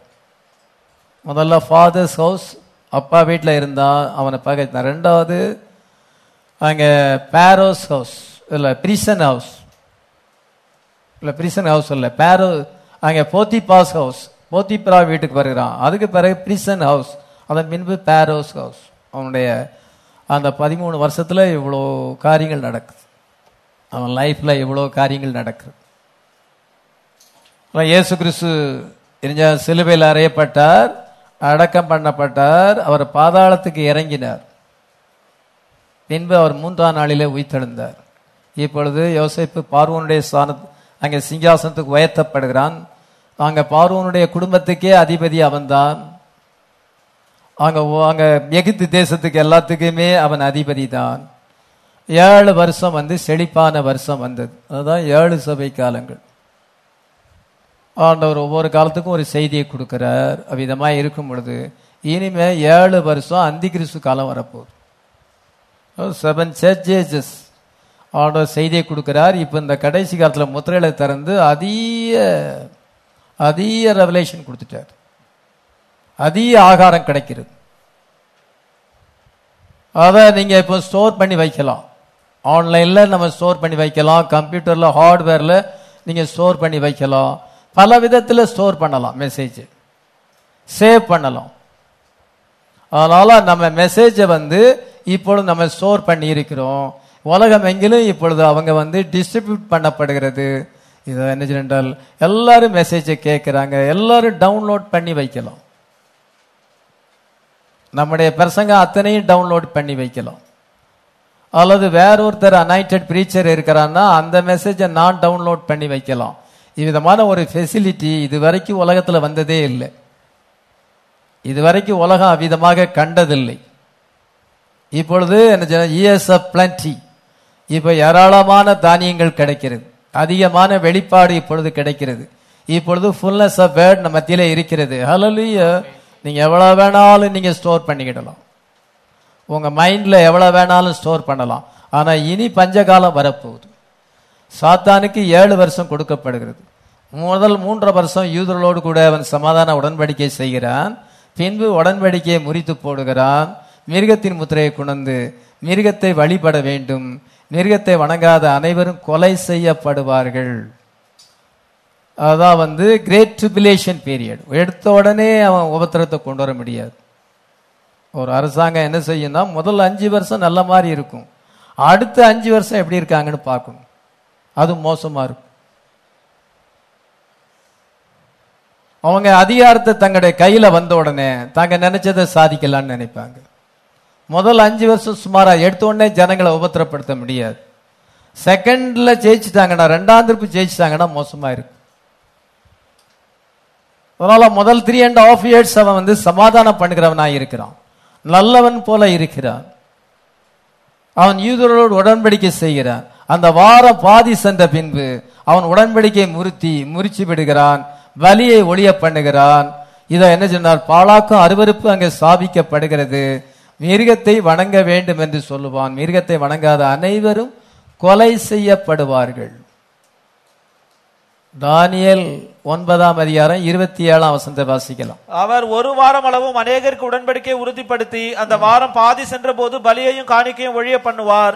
அருவருப்பான செட்டைகளுடைய பாழாக்கரன் வந்து இறங்குவான். நிர்ணயிக்கப்பட்டிருக்கிற நிர்மூலம் பாழாக்கரன் மேல் தீரு மட்டும் சொரியும் ஒரு. வாரம் அளவு உடன்படிக்கை செய்வான். அந்தி கிறிஸ்து இது வந்து அந்தி கிறிஸ்துவையும் குறிக்க காம்பவுண்டா எழுதப்பட்டிருக்கு. இது அந்தி கிறிஸ்துவை நம்ம எடுத்துக்கொள்ளும் பொழுது அவன் ஒரு வாரம் அளவும் உடன்படிக்கை இது அந்த த்ரீ அண்ட் ஆஃப் இயர்ஸ் முடிஞ்ச பிறகு அந்த வாரம் பாதி சென்ற பின்பு பலியை காணிக்கை ஒழுங்க பண்ணுவான். அதாவது பாலாக்கும் அருவருப்பு அங்கே ஸ்தாபிக்கப்படும் இது அவன் மேல வாதைகள் சொறி தீர் மட்டும் அழி மட்டும். பின்பு கத்தர் என்ன செய்வார் வாதைகளை அனுப்பி அவனை அழித்து போடுவார்னு சொல்லப்பட்டிருக்கு. இப்போ நீங்க கவனிக்க வேண்டிய காரியம் என்னவென்றால் பஞ்சகாலம் ரெண்டு வருஷம் ஆகிவிட்டது. சகோதரமார்கள் வந்து விட்டார்கள். சகோதரமார்களை அவன் கோசைனில் தங்க வைக்கிறான். நாற்பத்தஞ்சு அதிகாரம் பத்தாம் வசந்த வாசிக்கலாம். நீரும் உம்முடைய பிள்ளைகளும் அவருடைய பிள்ளைகளும் உம்முடைய ஆடு மாடுகளோடும் உமக்கு உண்டாயிருக்கிற யாவற்றோடும் கோசே நாட்டில் வாசம் பண்ணி என் சமீபத்தில் இருக்கலாம்.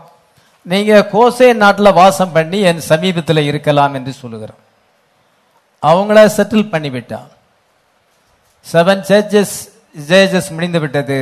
இப்பொழுது செவன் சீல் ஓபன் ஆகியிருக்கிறது ட்ரம்பட் அந்த ஏழு எக்காலங்கள் வந்து ஆறாம் எக்காலம் அதாவது செகண்ட் வேர்ல்ட் வார் இது என்ன செய்யறதுனா செகண்ட் வேர்ல்ட் வாரின் போது அதுக்கு பின்பு என்ன இஸ்ரேல் நாடு உருவாகிறது.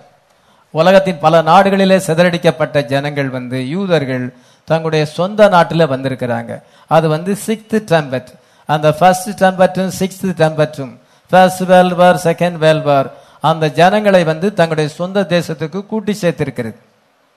இன்னும் வயல்ஸ் ஊற்றப்பட போகிறது. நம்ம விதமான ஒரு நேரத்தில் இப்பொழுது இருக்கிறோம். சேட்டன் என்ன செய்கிறான் என்றால் யோசேப்பு செய்த அதே காரியத்தை அவன் வந்து காப்பி பண்ணுகிறான். என்ன சொல்லுகிறார் என்றால் Satan uses the same thing God uses ஆண்டவர் என்ன காரியங்களை யூஸ் பண்ணுகிறாரோ அதே தான் அதே காப்பி அடிக்கிறான் சாத்தா ஹி ஹஸ் நத்திங் ஒரிஜினல் அவன்கிட்ட வந்து ஒரிஜினலாக அவனுக்கு பிளான் கிடையாது. ஆண்டவர் ஒரு காரியத்தை செய்கிறாரு அதை அவன் பார்த்து அவன் டூப்ளிகேட்டாக அதை செய்கிறான். அவனுக்கா ஒரிஜினலா எந்த ஐடியாவும் வருதில்லை Satan has nothing original Satan என்ன செய்யறான் ஆண்டவர் என்ன செய்கிறாரோ அதை பார்த்து அவன் வந்து உன்னை அவன் உருவாக்குறான். அத அந்த பேட்டர்ன்ல அவனும் செய்ய பார்க்குறான். அவனுக்கு ஒரிஜினல் வருவதில்லை. ஒரு நல்ல சபை இருக்குன்னா அதை வந்து இன்னொரு நாலு கெட்ட சபைகள் வர வேண்டும். ஒரு சபையில சத்தியம் போதிக்கும் பொழுது நாலு கெட்ட சபைகள் வரணும். அவங்க சத்தியத்தை புதுசமா போதிக்க மாட்டாங்க. அதுதான் இதை உறுதிப்படுத்துது. யூடியூப்ல ஒரு செய்தி கரெக்டான செய்தி போகும் பொழுது இன்னும் நாலு பேர் யூடியூப்ல கொடுப்பாங்க. அதுதான் வந்து இதை உறுதிப்படுத்துது. எது உண்மையான செய்திங்கிறத உறுதிப்படுத்துது. எலெக்டட் பீப்புள் வந்து உண்மையான வார்த்தையை பற்றி கொள்வார்கள். மற்றவங்க நாங்களும் யூடியூப்ல போடுறோம். எங்க சபையில யூடியூப் எங்க சபையிலே நல்லா தான் இருக்குதுன்னு சொல்லுவாங்க. ஆனா யூடியூப்ல கேட்டா அது எப்படி இருக்குன்னு தெரியுமே. அவங்க மெசேஜ் எந்த என்ன ஸ்டாண்டர்ட்ல இருக்குங்கிறத நீங்க கேட்டு பார்த்தா தெரிய போகுது. அவங்க யூடியூப்ல கொடுத்தா தான் அவங்க ஸ்டாண்டர்ட் தெரியும். அல்லது அவங்க ஸ்டாண்டர்ட் நமக்கு தெரியாது. அவங்க கொடுக்க வேண்டியது அவசியம். அப்பொழுதுதான் நம்ம வார்த்தை எப்படி இருக்கிறது? என்ன ஸ்டாண்டர்டு அவங்க ஸ்டாண்டர்டு என்னன்னு தெரியும். எது ஃபுல்னஸ் ஆஃப் வேர்டு எது குறைவான செய்தின்னு தெரியும். ஆண்டவர் அப்படிதான் வச்சிருக்கிறார். சேட்டன் என்ன செய்வான் என்றால் ஒரிஜினலா முதல்ல ஒருத்தர் யூடியூப்ல செய்தி கொடுக்கணும். நம்ம ரெண்டாயிரத்தி ஒன்பதுல இருந்து கொடுக்குறோம். இப்போ சிலர் எழுப்பி கொடுக்குறாங்க. நம்ம தான் ஃபர்ஸ்ட்ல மெசேஜ் வருது. ஒரிஜினல் தான் ஃபர்ஸ்ட்ல வரும். டூப்ளிகேட்டு பிறகு வரும். அதே போல பிரணாம ஆண்டவர் ஹீலிங் மினிஸ்ட்ரியில் கொண்டு வரும் பொழுது அங்க ஓரல் ராபர்ட்ஸ் டிஎல் ஹாஸ்பன்லாம் அதுக்கு பின்னால வர்றாங்க. ஏ ஏ ஆலன் இப்படியாப்பட்டவங்க எல்லாம் பின்னால வர்றாங்க. அதெல்லாம் முதல்ல ஒரிஜினல் வரணும். அந்த ஒரு சாட்டன் ஹேஸ் நத்திங் ஒரிஜினல் அவனுக்கு எந்த திட்டங்களும் ஒரிஜினலா கிடையாது. ஒன்று வந்த பிறகு அதை காப்பி பண்ணுவான். அவங்க செய்யறாங்களா நாங்களும் செய்யறோம் எங்களாலும் செய்ய முடியும். அப்படின்னு நாங்களும் யூடியூப் கொடுக்குறோம். நாங்களும் மெசேஜ் கொடுக்குறோம். எப்படி இருக்குது? அது ஒரிஜினலா இல்லையே? சேட்டன் என்ன செய்யறான் என்றால் ஆண்டோர் த- ஒரு ஏடனை உருவாக்கினார். அவர் சிக்ஸ் தௌசண்ட் இயர்ஸா ஒரு ஏடனை உருவாக்கினார். இப்ப சேட்டன் தான் ஒரு ஏடனை உருவாக்கிட்டு உலக உலகமானது இன்னைக்கு சேட்டன் ஏடனா இருக்கு அந்த ஏ- அதை வந்து அதை காப்பி பண்ணுகிறான் இவன். ஆனா இது ஒரிஜினல் கிடையாது. இது வந்து சேட்டன் சேடன்ல எவ்வளவு நமக்கு வேதனைகள் இருக்கிறது. அதே போல இதை தேவன் ஆராதிக்கப்பட வேண்டும் ஆராதிக்கப்படுகிறார் என்பதை அவன் பார்க்கிறான். ஆயிரம் ஆயிரமான தேவதூர்களும் நான்கு ஜீவனும் கேருபீன்களும் அவரை பரிசுத்தர் பரிசுத்தர் என்று ஆராதிப்பதை காண்கிறான் இத உலகத்துல வந்து அவருடைய பிள்ளைகள் அவருக்கு ஆராதனை செய்வதை காணும் பொழுது தானும் ஆராதிக்கப்படணும்னு அவன் ஆசைப்படுறான். இத பார்த்து தான் அவன் செய்யறான் அவனுக்கு சேட்டன் ஹேஸ் நத்திங் ஒரிஜினல் ஆண்டவர் ஒன்று செய்யறத பார்த்து அவன் அதை காப்பி பண்ணி அவனும் அதே மாதிரி ட்ரை பண்றான். நம்ம யூடியூப்ல கொடுக்கும் பொழுது அதை இன்னொருத்தர் என்ன செய்யறாங்கன்னா தேவனால் அழைக்கப்படாத ஒரு ஊழியக்காரர் தானும் மெசேஜ் கொடுக்கிறேன்னு சொல்லும் பொழுது அது சேட்டனாக இருக்கிறது. இஸ் நத்திங் ஒரிஜினல் அது எந்த ரட்சிப்பையும் அந்த செய்தி ஏற்படுத்தாது அது ரேப்சரை ஏற்படுத்தாது. ஆத்மாவுக்கு எந்த விதத்திலும் பிரயோஜனமாய் இருக்காது. ஆனால் நிறைய அதை ஃபாலோ பண்ணுவார்கள். சேட்டன் இன்னைக்கு அநேகர் ஃபாலோ பண்றாங்க. ஆண்டவரை ஃபாலோ பண்றவங்க தான் கொஞ்சம் பேர். இல்லை சேட்டன் ஏடன்ல இன்னைக்கு எல்லாரும் இருக்கிறாங்க. இல்லை ஆண்டவர் எப்படி இருக்கிறார்? பிதா குமாரன் பசுத்தாவி என்ற மூன்று ஸ்தானத்தில் இருக்கிறார். மூன்று ஸ்தானத்தில் இருக்கிறார் மூன்று பேர் கிடையாது. அதே போல சேட்டன் என்ன செய்யறான் வலு சொற்பம் கள்ளத்திற்கு மிருகம் கள்ளத்திற்கு. அவனும் மூணு ஸ்தானத்தில் இருக்கிறான். மூணு ஸ்தானத்தில் கிரியை செய்கிறான். ஒரே சாத்தான் தான் மூணு விதமாக கிரியை செய்கிறான். அதே போல இதோ இது ஆண்டவர் வந்து அங்கே ஜீவன் நதி அங்கே பரலோகத்துல இருக்கிறது நியூ ஜெருசலேம் இருக்கிறது. இது அவன் காப்பி பண்ணிதான் யூப்ரட்டிஸ் நதி பக்கத்தில் பாபிலோனை கட்டினான். எல்லாமே சாட்டன் வந்து டூப்ளிகேட் பண்ணுகிறான். சாட்டன் ஹேஸ் நத்திங் ஒரிஜினல் எல்லாம் ஆண்டோரை பார்த்து அவனும் அவிதமா இருக்கணும். அவனும் அதுக்கு போட்டியா வரணும். அதுக்கு ஈக்குவலா இருக்கணும். அல்லது அதை விட நம்ம மேல இருக்கணும். இப்படின்னு சாத்தான் ஆசைப்படுகிறான். இதான் சேட்டன் ஆம்பிஷன் அவனுக்கா ஒரிஜினலா ஏதாவது உண்டா? இல்ல. உன்னை பார்த்து தான் அவன் காப்பி அடிக்கிறான். ஒரு உண்மையான ஒரு டாலர் நோட்டு வரும் பொழுது முதல்ல அது வரணும். அதை பார்த்து தான் டூப்ளிகேட் எடுப்பான். டூப்ளிகேட் நோட்டு கவுண்டர் ஃபீட்டு அங்கே டாலர் நோட்டை கொண்டு வருவான். ஒரிஜினல் இல்லைன்னா கவுண்டர் ஃபீட் கிடையாது. ஆண்டவர் தான் முதல்ல ஒரிஜினலை கொண்டு வராரு. சேட்டன் வந்து அதை காப்பி பண்ணுறான். அதான் யோசேப்பு என்ன செய்தானோ அதைத்தான் அந்தி செய்வான். ஜோசப்புக்கு ஒரிஜினலா ஆண்டவர் கொடுத்தது ஆனா சேட்டன் வந்து அதை அந்தி கிறிஸ்து வந்து அதை காப்பி பண்ணுகிறான். அதை டூப்ளிகேட் பண்ணுகிறான். அதுதான் அந்தி கிறிஸ்துவின் ஆட்சியிலே நடக்க போற காரியம். This is the hour of economic judgement இப்பொழுது பொருளாதார நெருக்கடியில நம்ம இருக்கிறோம். ரிச் மேன் கூட புவராக மாற வேண்டிய நேரத்தில் இருக்கிறோம். பிஸ்னஸ் பண்றாங்க. எத்தனையோ கோடிக்கணக்கில் இன்வெஸ்ட் பண்ணியிருப்பான். லாக்டவுன் ஒரு மாதம்னா அவனுக்கு ஒரு மாதம் வருமானம் என்ன ஆச்சு? வேலைக்காரனுக்கு சம்பளம் கொடுக்கணும். ரிச் மேன் வந்து ஃபுவராக மாறியிருந்தான். லோ விதமான ஒரு எக்கனாமிக் ஜட்ஜ்மெண்ட் வருது. பிஸ்னஸ் பீப்புள் அதிக பாதிக்கப்படுவாங்க. எல்லாரை விட அவங்க பாதிக்கப்படுவாங்க. கம்பெனி எடுத்து மூடிட்டா இதோ அவன் எவ்வளோ நாள் சம்பளம் கொடுப்பான்? அதனால அவன் என்னால கொடுக்க முடியாதுன்னு சொல்லுவான். இப்பொழுது நம்ம எக்கானமிக் ஜட்ஜ்மெண்ட்ல இருக்கிறோம். பொருளாதார நியாய தீர்ப்பில் நம்ம இருக்கிறோம். கடைசி நேரத்தில் நம்ம இருக்கிறோம். கத்தர் என்ன செய்யறார் என்றால் இதை காரியங்களெல்லாம் அலோவ் பண்ணியிருக்கிறார். அப்படி அலோவ் பண்ணும் பொழுது அங்க பஞ்சகாலம் வந்திருக்கிறது.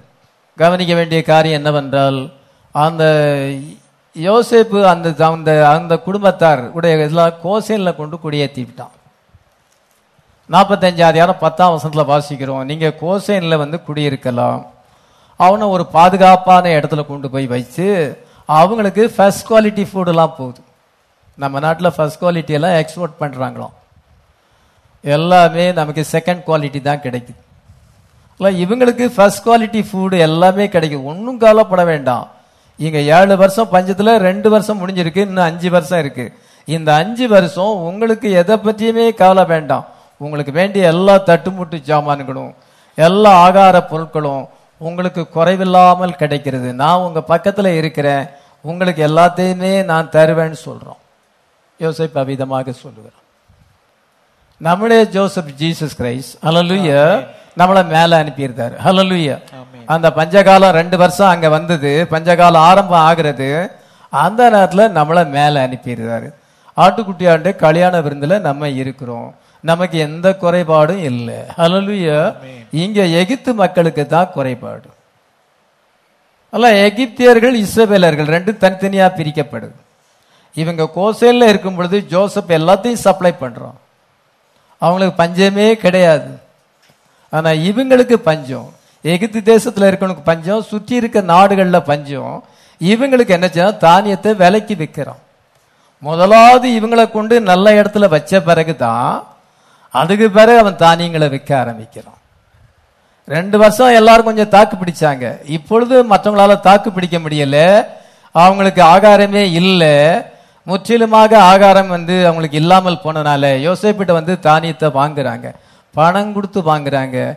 இவங்களுக்கு எல்லாமே இலவசம். அல்லலுயா அவங்களுக்கு ஒரு நரிஸ்மெண்ட் இருக்கிறது. யோசேப்பு அவங்களை வந்து அவன் பாதுகாக்கிறான். அவங்கள பாதுகாத்த பிறகுதான் இங்க பஞ்சம் வருது. அதே போல ஆண்டவர் மணவாட்டியை மேல கொண்டு சொல்லுகிறார். இஸ்ரியானவள் வனாந்திரத்துக்கு ஓடி போகிறாள் சகல ஜாதிகளை இருப்பு கோலால் ஆளுகை செய்ய ஆண் பிள்ளை அவள் பெற்றாள். அவருடைய பிள்ளை தேவனத்திற்கும் அவருடைய சிங்காசனத்துக்கு எடுத்துக்கொள்ளப்பட்டது இசியானவள் வனாந்திரத்துக்கு ஓடி போனால் அங்கே ஆயிரத்தி இருநூத்தி அறுபது நாள் அவளும் அவளை போஷிக்கும்படியாக தேவனால் ஆயத்தமாக்கப்பட்ட ஒரு இடம் இருக்கிறது. வெளிப்படுத்தல் பன்னிரெண்டாயிரம் அஞ்சு ஆறுல வாசிக்கும் ஆதியாரம் நாற்பத்தி ரெண்டு பத்து வெளிப்படுத்தல் பன்னிரெண்டு ஆதியாரம் அஞ்சு ஆறு ஆறாம் வசனம். எல்லாமே டேலி ஆகுது. க- தம்முடைய பிள்ளைகளை போஷிப்பதற்கு ஒரு இடத்தை ஆயத்தம் பண்ணியிருக்கிறார். யோசேப்பு தன்னுடைய குடும்பத்தாருக்கு ஒரு இடத்தை ஆயத்தம் பண்ணது போல அந்த நாண்டோர் நமக்கு ஒரு இடத்தை ஆயத்தம் பண்ணி இருக்கிறார் இப்பொழுது என்ன என்றால் அந்த ரெண்டு வருஷம் பஞ்சம் வரும் பொழுதுதான் அந்த யோசேப்பின் பிரதேசம் வர்றாங்க. இதெல்லாம் ஒரு ஆரம்ப கட்டத்தில் இருக்கும் பொழுதுதான் நமக்கு ரேப்சர் வரும். எல்லாம் செழிப்பா இருக்கும் பொழுதல்ல. அந்த ஆரம்ப கட்ட பிசாசு வந்து சூழ்நிலைகளை ரொம்ப டைட் பண்ணும் பொழுதுதான் ரேப்சர் வரும். இப்பொழுது சூழலை எல்லாம் டைட் பண்ணப்பட்டு கொண்டிருக்கிறது. ஆயிரத்தி இருநூத்தி அறுபது நாளாலும் போஷிப்பதற்கு தேவனால் ஆயத்தமாக்கப்பட்ட ஒரு இடம் இருந்தது என்று சொல்லப்பட்டிருக்கிறது. நம்ம இன்னைக்கு ஈகிள் ஏஜில் இருக்கிறோம். இதை தானியலின் எழுபதாவது வாரம் ஆரம்பிக்க வேண்டிய நேரத்தில் இருக்கிறோம். முதல் மூன்று வருஷம் அவன் எல்லாரோடு அன்பாக இருப்பான் சமாதானமாக இருப்பான் உலக சமாதானத்தை கொண்டு வருவான். பின்பு என்ன மிருகத்தின் முத்திரையை கொண்டு வரும் பொழுது அவங்களுடைய மிருகத்தின் முத்திரையை தரிக்காதவர்கள் கொல்லவும் முடியாது விற்கவும் முடியாது. பாகிஸ்தானில் என்னன்னா தடுப்பூசி போடலன்னா நீங்கள் செல்போனை ஆப்ரேட் பண்ண முடியாது. அரசாங்க வேலை பார்க்குறவங்களுக்கு என்னன்னா நீங்கள் வந்து தடுப்பூசி போடலைன்னா உங்களுக்கு சம்பளம் தர மாட்டோம். நீங்கள் தடுப்பூசி போட்டு அதனுடைய ரெசிப்டை நீங்கள் காமிச்சாதான் அத்தாச்சியை காமிச்சாதான் உங்களுக்கு சம்பளமே கிடைக்கும். பாருங்க ஆதார் கார்டை காமிச்சு தான் தடுப்பூசி போடணும். எல்லாமே ஆதார் கார்டு தான். ஆதார் கார்டு வந்து என்ன சென்றால் உங்க நம்பர் உங்களுக்கு ஒரு நம்பர் அங்க வந்துருது. நீங்க பேங்க் அக்கௌண்ட்டில் ஆதார் கார்டை இணைக்கணும். பேன் கார்டுல நீங்க ஆதார் கார்டை இணைக்கணும். எல்லாத்துலேயுமே நீங்க ஆதார் நம்பரை இணைக்கணும். உங்களை கண்ட்ரோல் பண்ண முடியும். அப்பொழுது உங்களை கண்ட்ரோல் பண்ண முடியும். நீங்க உங்க பேங்க் அக்கௌண்ட்டை ஆப்ரேட் பண்ண முடியாதபடி ஆக்கிடுவான் நீங்கள் அறியாமலே அதை வந்து க்ளோஸ் பண்ணிடுவோம் இதை மாதிரி ஒரு காலம் வரப்போகுது. நம்ம அதுக்கு முன்னால் தப்பிச்சுக்கிட வழியை பார்க்கணும். பஞ்சகாலம் வந்தது தாவி எளியா நாட்களில பஞ்சகாலம் வந்தது. அப்பொழுது கத்தர் வந்து என்ன செய்யறா அவன் ஒரு ஈகிளா இருக்கிறான். நீ பறந்து போ. அவனுக்கு ரெண்டு சட்டைகள் கொடுக்கப்பட்டிருக்கிறது. நீ பறந்து கேரி தாண்டை கொண்டல போய் அங்கே போய் இரு. நீ சூப்பர் நேச்சுரல் எக்கானமில இருக்கணும். தேவனுடைய வார்த்தையினாலே பிழைக்க முடியும். அந்த சூப்பர் நேச்சுரல் எக்கானமி உனக்கு வேணும். ஆண்டோர் அவனுக்கு ட்ரைனிங் கொடுக்கிறார். நீ கேரி தாண்டையில போய் அங்க தங்கியிரு. காகங்களை வந்து உனக்கு அப்பமும் இறைச்சியும் கொண்டு வரும் சொன்ன வனமாக அவ்விதமா இருந்தான். பின்பு என்ன காகங்கள் வரல. நீ வேற இடத்துக்கு ஃப்ளை பண்ணணும். நீ பறந்து போகணும். எங்க பறந்து போகணும்? சாரி பார்த்து ஊருக்கு போ. அங்க ஒரு விதவையை நான் உனக்கு கட்டளையிட்டேன். அப்படின்னு இப்போ ஈகிள் என்ன செய்யுதுன்னா கேரியத்துல இருந்து சாரி பார்த்து ஊருக்கு பறக்குது.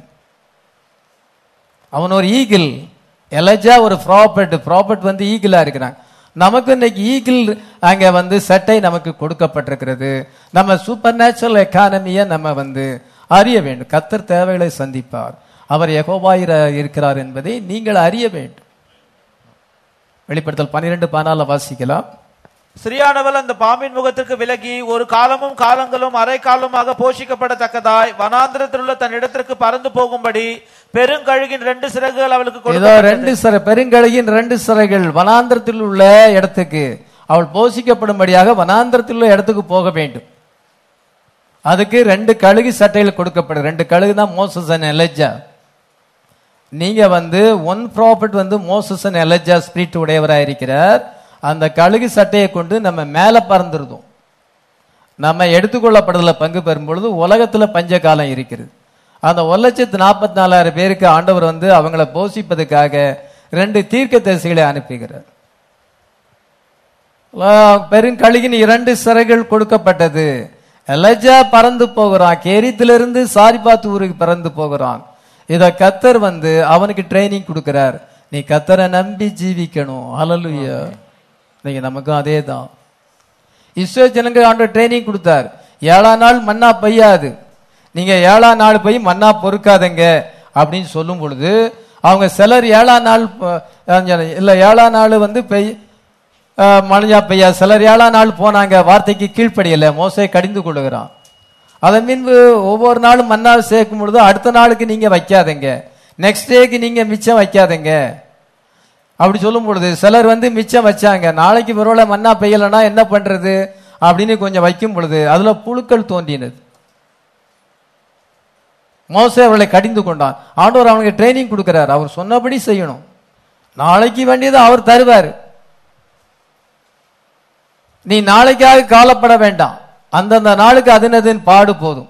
நாளை தினம் தன்னுடையவளுக்காக காலப்படுமா மத்திய ஆறு முப்பத்தி நாலு. ஆகையால் நாளைக்காக கவலைப்படாதிருங்கள். நாளை தினம் தன்னுடையலுக்காக கவலைப்படும். அந்தந்த நாளுக்கு அதினதின் பாடு போதும். இத நாளை தினத்துக்காக நீங்கள் காலப்பட வேண்டாம். அந்தந்த நாளுக்கு அதினதி பாடு போதும்னு சொல்லி இருக்கிறார் முதலாவது தேவனுடைய ராஜ்யத்தை அவருடைய நீதியை தேடுங்கள். அப்பொழுது எல்லாம் கூட கொடுக்கப்படும். ஒரு மணி நேரம் ஜெபம் பண்ணு பயில்படி.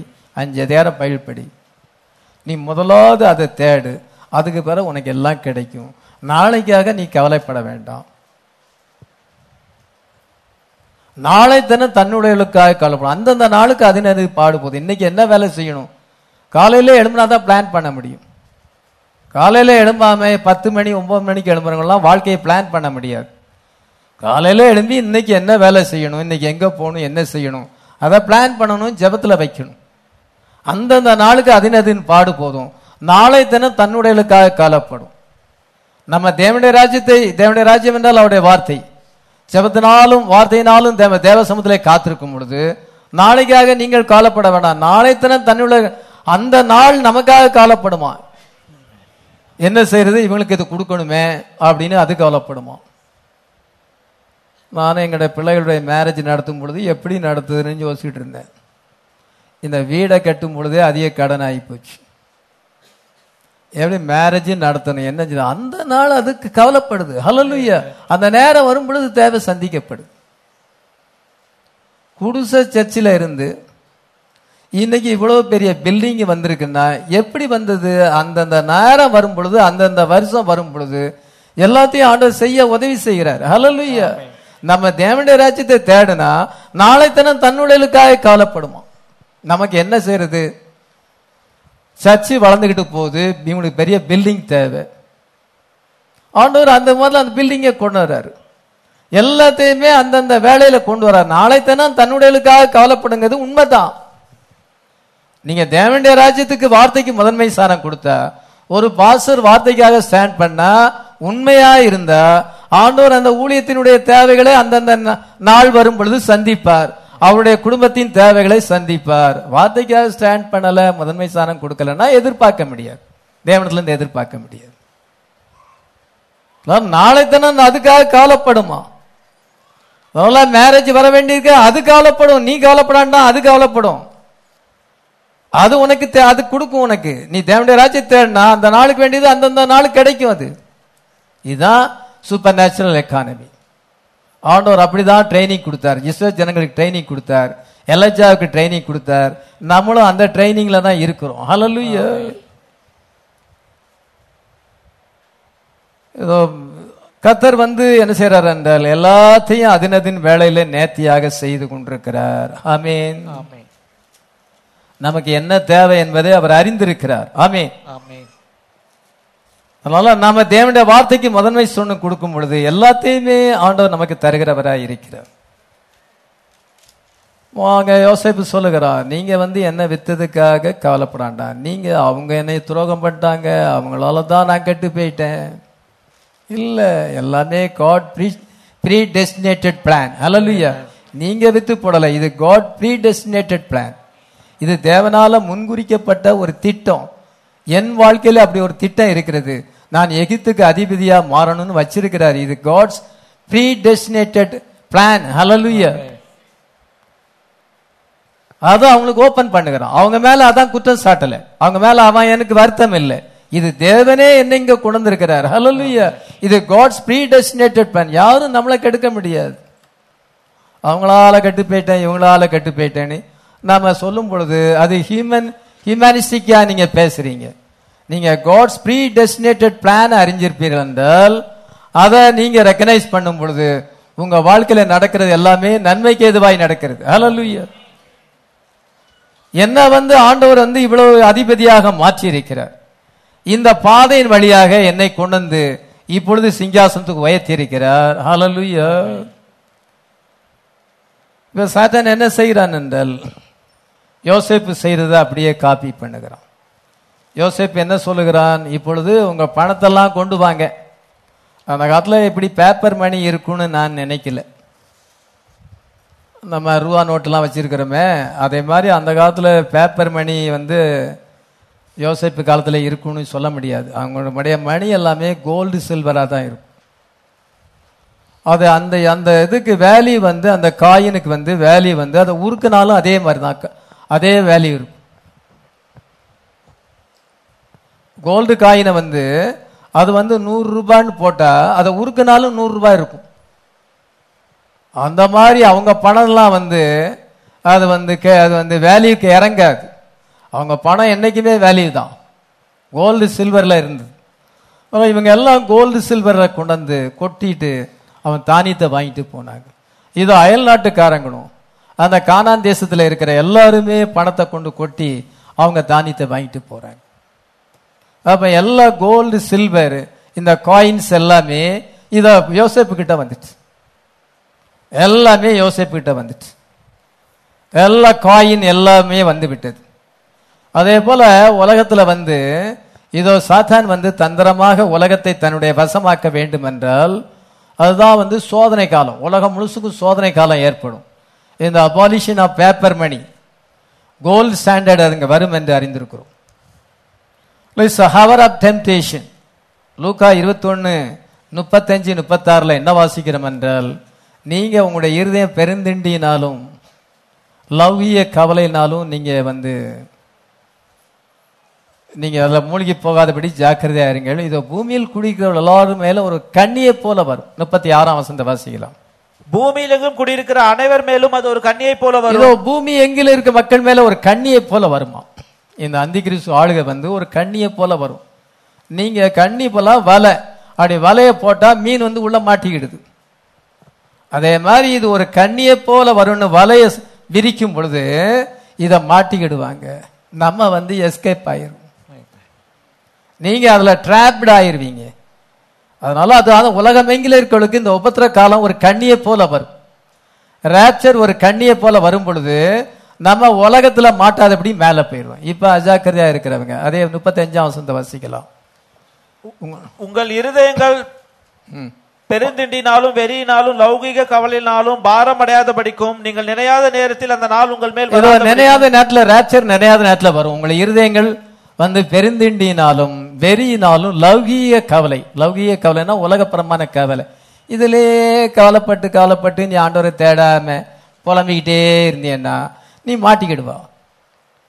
அது வெறியினாலும் உலக உல்லாசத்தில் போறாங்க. அது வெறியினாலும் லவ் என்ற பெருந்திண்டினாலும். இன்னைக்கு ஓபிசிட்டி தான் இந்தியாவிலே பெரிய ப்ராப்ளம் இந்தியாவில் இப்போ அநேர் ஓபிசிட்டி அதிக வெயிட் ஏறுறாங்க.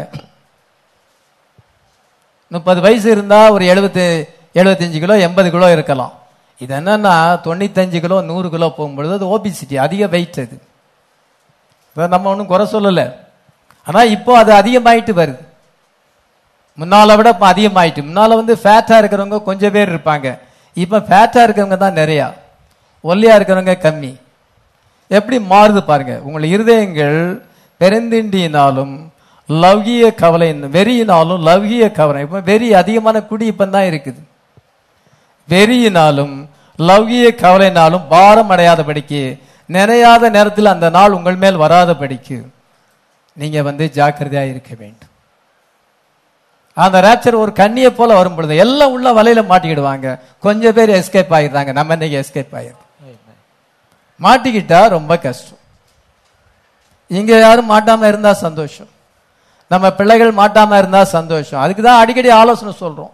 ஆலோசனை சொன்னால் கோவம் வரும். தாடியை எடுனா கோபம் கோவம் வரும். முதல்ல எடுத்துருதானே ஒரு முறை எடுக்கிறது திருப்பி வளர்த்துக்கிட்டது. பெண்ணா என்ன சொல்லுகிறார் நம்ம ஆவிக்கிற ஜீவித்தில் குறைஞ்சி போகும் பொழுது நம்ம விட்டு வந்த பாவங்கள் நம்மளை திருப்பி வந்துருமா? நம்ம ரசிக்கப்படக்கும்னால எவ்வளோ காரியங்களை விட்டுட்டு வந்திருக்கிறோம். இப்போ நீ பேத் அடைஞ்சிருக்கிறோம். அதெல்லாம் பக்கத்தில் தான் இருக்குது. நீங்கள் ஆவியில் குறைஞ்சி போகும் பொழுது ஆவிக்குரிய வளர்ச்சி உங்களுக்கு இல்லைன்னா நீங்க ஆவியில குறைஞ்சு போவீர்கள் என்றால் அந்த பாவெல்லாம் பழைய கெட்ட பழக்கெல்லாம் உள்ள வந்துடும் நீங்க ஆவியில வளர்ந்துகிட்டே போகணும். இது ஒரு ஸ்டாக்னண்டா இருக்கக்கூடாது. நீங்க வளர்ந்துகிட்டே போனா இந்த பாவெல்லாம் நம்ம பக்கத்துல வராது. நீங்க வளராம டல்லா போனீங்கன்னா அதெல்லாம் உள்ள வந்துடும் உன்னால எது எது விட்டோமோ அதெல்லாம் உள்ள வந்துடும் நம்ம ஒருத்தரை பார்த்தாலே அடையாளம் கண்டுபிடிச்சிடறோம். இவங்க ஆவியில குறைஞ்சி போயிருக்கான்ட்டு.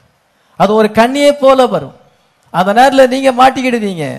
நீங்க தப்பிக்கிறதுக்கு தான் இன்னைக்கு மெசேஜ் கொடுக்கப்படுது. இந்த கல்வரி டேபர்னாக்கில் மெசேஜ் கொடுக்கப்படுகிறது. ஆமென். டூ ஸ்பிரிச்சுவல் திங்ஸ் ஜோசேப்புக்கு டூ ஸ்பிரிச்சுவல் திங்ஸ் என்னவென்றால் முதலாவது வந்து அந்த அவளை டிஸ்மிஸ் பண்ணணும். ஆசனத்தை டிஸ்மிஸ் பண்ணணும் சகோதரர்களுக்கு தன்னை வெளிப்படுத்த வேண்டும். இந்த பஞ்சகாலம் வந்து இந்த ரெண்டு காரியங்களை செய்கிறது. அதெல்லாம் இப்பொழுது அந்த நேரத்தில் வந்து நம்மளை டிஸ்மிஸ் பண்ணணும் அவங்களுக்கு வெளிப்படுத்தணும். நம்மளை டிஸ்மிஸ் பண்ணாம அவங்களுக்கு வெளிப்படுத்த முடியாது. நம்மளை எப்போ டிஸ்மிஸ் பண்ணுவார்னா இந்த சகோதரமார்களுக்கு வெளிப்படுத்த வேண்டிய நேரம் வரும் பொழுது. இப்பொழுது அவங்களுக்கு வெளிப்படுத்த வேண்டிய நேரம் வந்து விட்டது. அந்த ஃபிஃப்த்து ட்ரம்பட் சிக்ஸ்த்து ட்ரம்பட் அவங்கள சொந்த நாட்டில் கொண்டு வந்துட்டு சொந்த நாட்டில் இருந்தால் தான் வெளிப்படுத்த முடியும். இப்போ அவங்க சொந்த நாட்டில் வந்துட்டாங்க அவங்களுக்கு வெளிப்படுத்தப்பட வேண்டும். நம்ம அதுக்கு முன்னால போக வேண்டும். இந்த ரெண்டு காரியம் தான் யோசிப்புக்கு இருக்கிறது.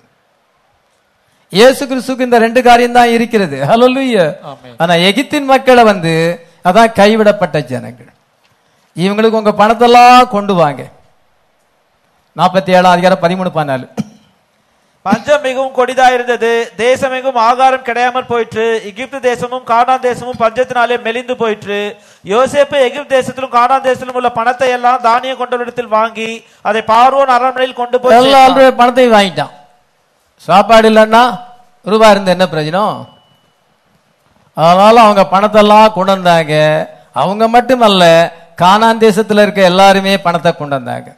Joseph gathered up all the money that was found in the land of Egypt and in the land of Canaan எகிப்தில் இருக்கிற பணம் எல்லாம் வந்துட்டு பக்கத்து கானான் தேசத்தில் ஏழு ஜாதிகள் இருக்காங்க. அவங்க பணமெல்லாம் இங்கே வந்துட்டு. பாருங்க ஜோசப் ட்ரிக்க பார்த்தீங்களா?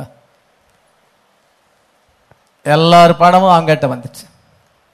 அதே போலதான் ஆன்டி கிரைஸு உலகத்தின் செல்வத்தை எல்லாம் தன் பக்கமாய் கொண்டு வந்துடுவான் இதோட உடன் உடன்படிக்கை பண்ணி பின்பு வேர்ல்டு கவுன்சில் மூலமாக வேர்ல்டு கவுன்சில் ஆஃப் சர்ச்சஸ் மூலமாக எக்யூமினிக்கல் மூமெண்ட் மூலமாக எல்லாத்தையும் ஒருங்கிணைக்கும் பொழுது எல்லாத்துக்கும் அவன் அதிபதியாக மாறிவிடுவான். அதன் பின்பு இப்பொழுது என்னாச்சுன்னா பணம்லாம் சேர்ந்து விட்டது. Gathered up all the money all the land of Canaan கானான் உள்ள எல்லா விதமான செல்வம் வந்து விட்டது. இப்பொழுது என்னன்னா அவங்களுக்கு பணம்லாம் காலியா பண்ணோம்னா பஞ்சம் இன்னும் தீரலையே சாப்பாடு இல்லையே. அதனால நாங்க என்னால எங்களோட பணம்லாம் தீர்ந்து போய்விட்டது.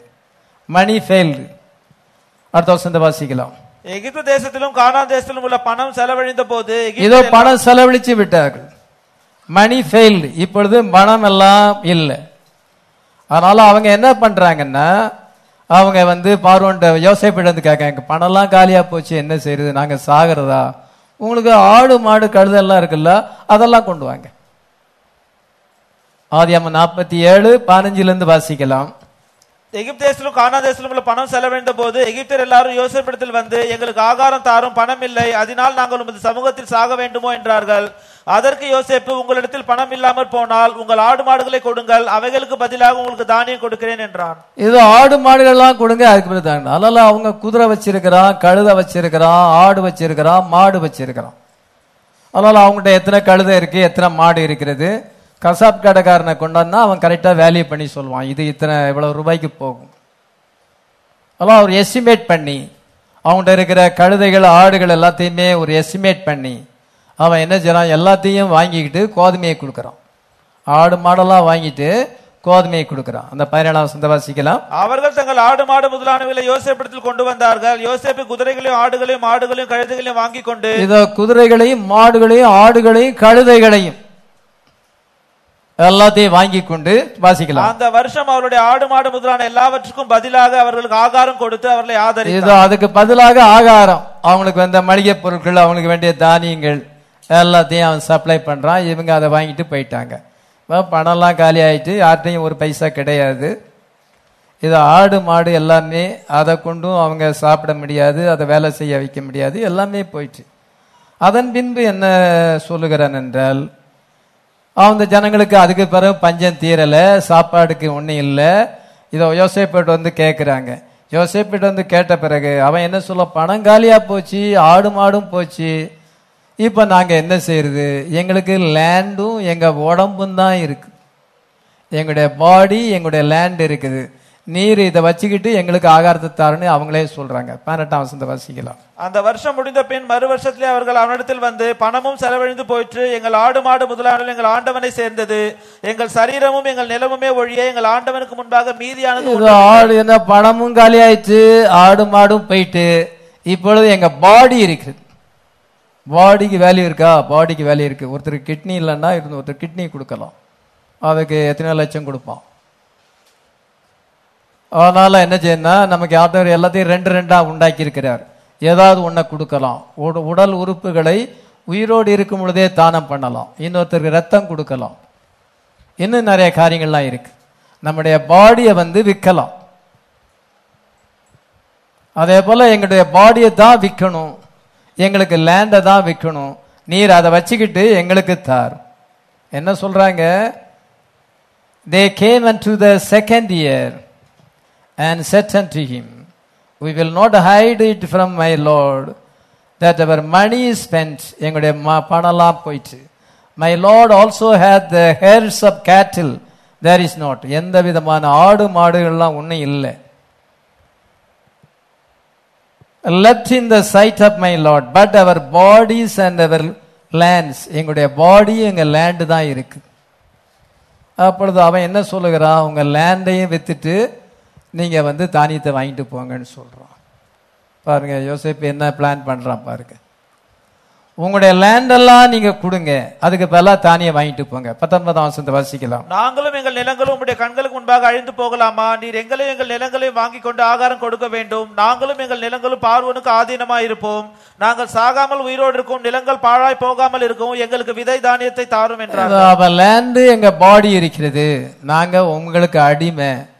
அதனால் லேண்டை வாங்கிட்டோம் அதனால் ஒவ்வொருத்தனுக்கு எத்தனை ஏக்கர் நிலம் இருக்கிறது அதை எஸ்டிமேட் பண்ணி.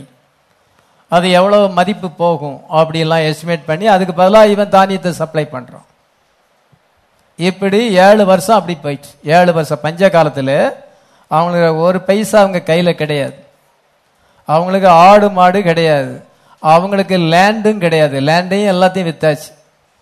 எல்லாம் சிஸ்டத்துக்கு போயிட்டு அந்த அந்த அந்த அந்த இது சிஸ்டத்துக்கு எல்லாமே சே- பார்வனுடைய ஹவுஸில் எல்லாத்தையும் சேர்த்துட்டான் அந்த கவர்மெண்ட்டுக்கு எல்லாமே போயிட்டு.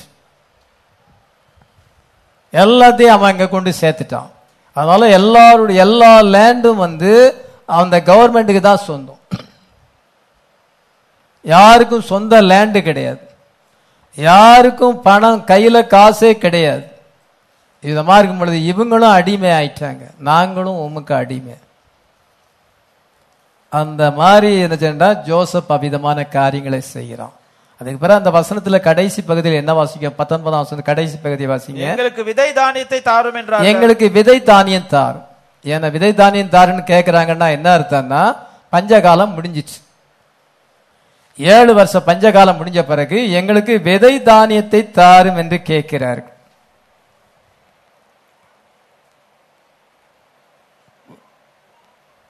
Give us seed that we may live and not die நாங்கள் வந்து சாகாமல் உயிரோடு இருக்கும்படி கிவ் அ சீடு எங்களுக்கு வந்து சீட தாருன்னு கேட்குறாங்க இதில் தான் கவனிக்க வேண்டிய காரியம் இருக்கு. இப்போ என்ன செய்யுதுன்னா ஐஎம்எஃப்னு இருக்கு. யுனைடெட் நேஷனில் ஐஎம்எஃப்னு இருக்கு. ஐக்கிய நாட்டு சபை தான் உடல் உலகத்தையே கண்ட்ரோல் பண்ணுது. அல்ல ஐஎம்எஃப் இன்டர்நேஷனல் மானிட்டரி ஃபண்டு ஒவ்வொரு நாடும் அங்கேருந்து எத்தனையோ லட்சம் டாலரை வந்து கடன் வாங்குறாங்க. வேர்ல்டு பேங்க் அந்த வேர்ல்டு பேங்க்லேருந்து கடன் வாங்குறாங்க. அதுக்கு பிறகு இன்னொரு ஒரு ஆர்கனைசேஷன் இருக்குது United நேஷனில் food agriculture organisation FAO FAO food agriculture organisation இருக்குது அந்த ஃபுட் அக்ரிகல்ச்சர் ஆர்கன் தான் உலகம் எங்களுக்கு ஃபுட் சப்ளை அவங்க கண்ட்ரோல் பண்ணுறாங்க எல்லாமே யுனைடெட் நேஷன் கண்ட்ரோலில் இருக்குது யுனைடெட் நேஷன் வந்து அந்த வேர்ல்டு பேங்க் ஐஎம்எஃப்க்கு யார் பணம் கொடுக்குறா? இந்தியா வந்து இதை கடன் வாங்குது. அதுக்கு யாருக்கு அங்கே பணம் கொடுக்குறா? அமெரிக்காவே கடனில் எத்தனையோ ட்ரில்லியன் டாலர் கடனில் இருக்கு. அப்போ யார் அங்களுக்கு இன்வெஸ்ட் பண்ணுறாங்க பணம் எப்படி வருது அங்கே? அதான் கத்தோலிக்க மார்க்கத்துலேருந்து வருது. எல்லாம் போப்பட்டு இருந்து வருது. எல்லாம் வேர்ல்டு பேங்க்ல பணம் வந்து ஒவ்வொரு நாடும் கடன் வாங்குது. தமிழ்நாடே தனியா கடன் வாங்குது. இந்தியா வாங்குது ஒவ்வொரு ஸ்டேட்டும் வாங்குது. எல்லாம் வேர்ல்டு பேங்க் இன்டர்நேஷனல் மானிட்டரி ஃபண்ட்ல இருந்து கொடுக்கப்படுது. அவங்ககிட்ட வந்து இன்னொரு ஆர்கனைசேஷன் வந்து என்னன்னா ஃபுட் அக்ரிகல்ச்சரல் ஆர்கனைசேஷன் இது என்னன்னா உலகமெங்கில் இருக்கிற ஃபுட் சப்ளையை கண்ட்ரோல் பண்ணுது. எங்க எக்ஸஸ் தா தானியங்கள்லாம் அவன்கிட்ட இருக்குது. அவங்க வந்து ஃபுட் சப்ளை பண்ணுறாங்க அவங்க வந்து சீட் சப்ளை பண்ணுறாங்க அதனால எல்லாமே அவங்க கண்ட்ரோல்ல இருக்கிறது. அதுக்கெல்லாம் யார் பணம் கொடுக்குறா? எல்லாமே போப்பு கொடுக்கிறார். உலகத்தின் செல்வம் அங்கே இருக்குது. உலகத்தின் கோல்டு அங்கே இருக்குது.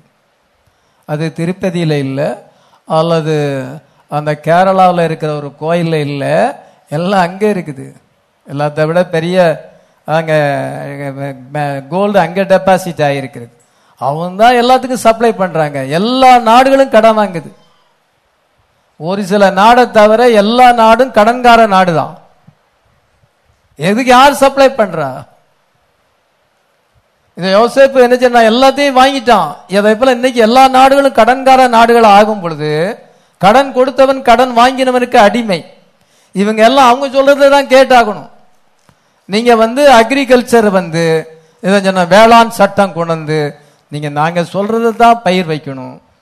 நீங்க வேற பயிர் வைக்க கூடாது நீங்க வந்து நாங்க சொல்றத பயிர் வைக்கணும். கொஞ்ச காலத்துல வந்து உங்க லேண்டே எங்களுக்கு சொந்தமாயிரும் அப்படின்றாங்க. ஆகாதான் மாச கணக்கில் அவங்க ஸ்ட்ரைக் பண்ணிட்டு இருக்காங்க.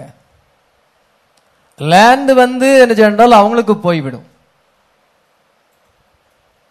அந்த சிஸ்டத்துக்கு அது போயிடும் இது அவங்க சொன்னதுதான் பயிர் வைக்கணும். அவங்க தான் ரேட்டை பிக்ஸ் பண்ணணும். அந்த அந்த பொருளுக்கு வந்து தானியத்துக்கு வந்து ரேட்டை அவங்க தான் பிக்ஸ் பண்ணணும்.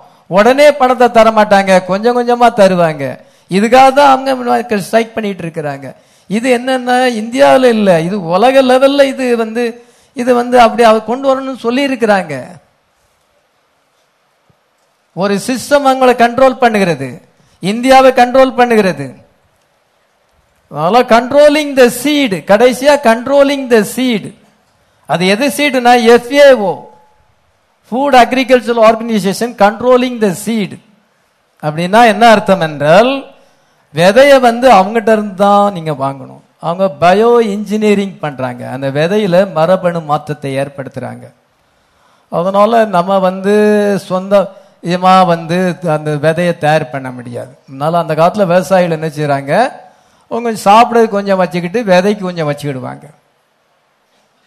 அதே போல காய்கறிகள் எல்லாத்துலேயுமே விதை வச்சுக்கிட்டு திருப்பி அந்த விதையை போட்டு அவங்க உற்பத்தி பண்ணுவாங்க. இவ்வளோ காலம் அப்படிதான் நடந்துச்சு.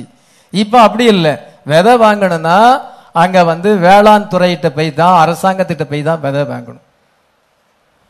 அந்த விதை எப்படின்னா போட்டால் பலன் கொடுக்கும். ஆனால் திருப்பி அந்த விதையை நீங்கள் போட்டால் பலன் கொடு. அது வளரும் ஆனால் பலன் கொடுக்காது. நான் அதை நானே இந்த அனுபவத்தில் பார்த்தேன். காராமணி போட்டேன். மேலே தொட்டியில் காராமணி போடும் பொழுது நிறைய தொட்டி ஒரு இருபது தொட்டிக்கு மேலே வச்சு காராமணி போடும் பொழுது நல்லா காய்ச்சிச்சு. நிறைய வந்து நீள நீளமாக வந்துச்சு. அதே சமயத்தில் அதை விதையை எடுத்து திருப்பி போட்டால் செடி முளைச்சி வளருது ஆனால் கனி கொடுக்க மாட்டுக்கு காய் வர மாட்டுக்கு. இப்போ எல்லாம் அப்படிதான். எந்த காய்கறி விதை வாங்கினாலும் அது நல்ல பலன் கொடுக்கும். ஆனால் அந்த விதையை எடுத்து நீங்கள் போட்டால் வராது. நீங்கள் விதை மறுபடியும் அவங்ககிட்ட போய் தான் வாங்கணும். எல்லாரும் விதைய அங்க போய் தான் வேளாண் துறையிட்ட போய் தான் வாங்கணுமே ஒழிய இவங்க வந்தாலும் ஒரு மரபணு மாற்றம் செய்து வச்சிருந்தான். ஒரு முறை பலன் கொடுக்கும் ரெண்டாவது அந்த விதையை போட்டா பலன் கொடுக்காது. நான் சொல்றது உண்மை இது இப்ப நடந்துகிட்டு இருக்கு இந்த தமிழ்நாட்டிலேயே நடந்துகிட்டு இருக்கு எல்லா இடத்துலயும் அப்படிதான்.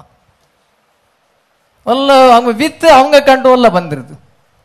யாரு வித்து கண் வித்து வித்து யார் கையில கண்ட்ரோல் இருக்குதோ அவங்க தான் ஃபுட் மேல கண்ட்ரோல் ஆயிருக்கு. இந்த ஃபூடை வந்து கண்ட்ரோலில் கொண்டு வரணும்னா வித்தை முதல்ல கண்ட்ரோலில் கொண்டு வரணும். அவன் போட்ட வித்து அங்கே என்ன செய்யாது ம- பலன் கொடுக்காது. சும்மா செடி வளரும் அது வெண்டைக்காயோ கத்திரிக்காயோ காய்க்காது. நீ அது வேணும்னா அங்கே போகணும். அங்கேருந்து தான் விதை வாங்கி வாங்கி நம்ம போட்டால் பலன் கொடுக்குமே ஒழிய நம்மளா விதையை வந்து பாதுகாக்க முடியாது. அதான் சீட் பேங்க் அவங்ககிட்ட இருக்குது ஃபுட் அண்ட் அக்ரிகல்ச்சர் ஆர்கனைசேஷன் உலகம் முழுசும் இருக்க எல்லா நாடுகளுடைய வித்துகளும் அங்கதான் அவங்க கண்ட்ரோலில் தான் இருக்கு. இந்தியா மட்டும் கிடையாது. அதுக்கு தான் இன்னைக்கு வேளாண் துறை வேளாண் சட்டங்கள்லாம் வருது. ஏன்னா அவங்க கண்ட்ரோல் அவங்க ஆர்டர் கொடுக்குறாங்க. நீ இந்தியாவில் இப்படி செய்யினா இங்கே இருக்கிறவங்க ஒன்றும் செய்ய முடியாது. இங்கே இருக்கிற நாட்டை ஆளுகிறவங்க ஒன்றும் செய்ய முடியாது. அவங்க கண்ட்ரோலில் இருக்குது. உலகமே ஒரு கண்ட்ரோலில் இப்போ வருது. அதான் முதலாவது வித்தை தன்னுடைய கையில் கொண்டு வரும் பொழுது அதுல ஒரு பயோ இன்ஜினியரிங் பண்ணும் பொழுது அந்த வித்து போட்டா ப- ஒரு தம் ஒரு முறை பலன் கிடைக்கும். ஆனா ரீபிளான்ட் பண்ண முடியாது. They want to control the food food சப்ளையை control பண்ணணும். அந்த ஃபுட் சப்ளையை கண்ட்ரோல் பண்ணா வித்தை கண்ட்ரோல் பண்ணணும். வித்தில் அந்த விதமான மாற்றத்தை செஞ்சா ஃபுட் சப்ளையை கண்ட்ரோல் பண்ணணும். ஃபுட் சப்ளையை வந்து கண்ட்ரோல் பண்ண செஞ்சா ஜனங்களை கண்ட்ரோல் பண்ணலாம். உலகத்துல இருக்க 700 கோடி ஜனங்களை கண்ட்ரோல் பண்ணணும்னா ஃபுட் சப்ளை கண்ட்ரோல் பண்ணணும் ஃபுட் சப்ளை கண்ட்ரோல் பண்ணணும்னா வித்தை கண்ட்ரோல் பண்ணணும். வித்தை கண்ட்ரோல் பண்ணிட்டான்னா ஃபுட் சப்ளை வந்து வராது. ஃபுட் சப்ளை வந்து இவன் கையில் இருக்குது. இந்த மாதிரி இவன் கொடுத்த விதையை தான் விதைச்சா பலன் கிடைக்கும். விவசாயிகளாக விதை போட்டால் பலன் கொடுக்காது. அப்போ அவன் கண்ட்ரோலில் வரும் பொழுது ஜனங்கள் எல்லாம் சாப்பாட்டுக்கு தானே ஜனங்கள் சாப்பாடு இல்லைன்னா ஜனங்கள் என்ன செய்வாங்க? அவன்கிட்ட போய் அடிமை ஆவாங்க யோசேப்பு காலத்தில் எகிப்து எல்லாம் அடிமையானாங்க. எல்லாரும் நாங்க உங்களுக்கு அடிமை. என்னன்னா வித்து அவன்கிட்ட தான் இருக்குது.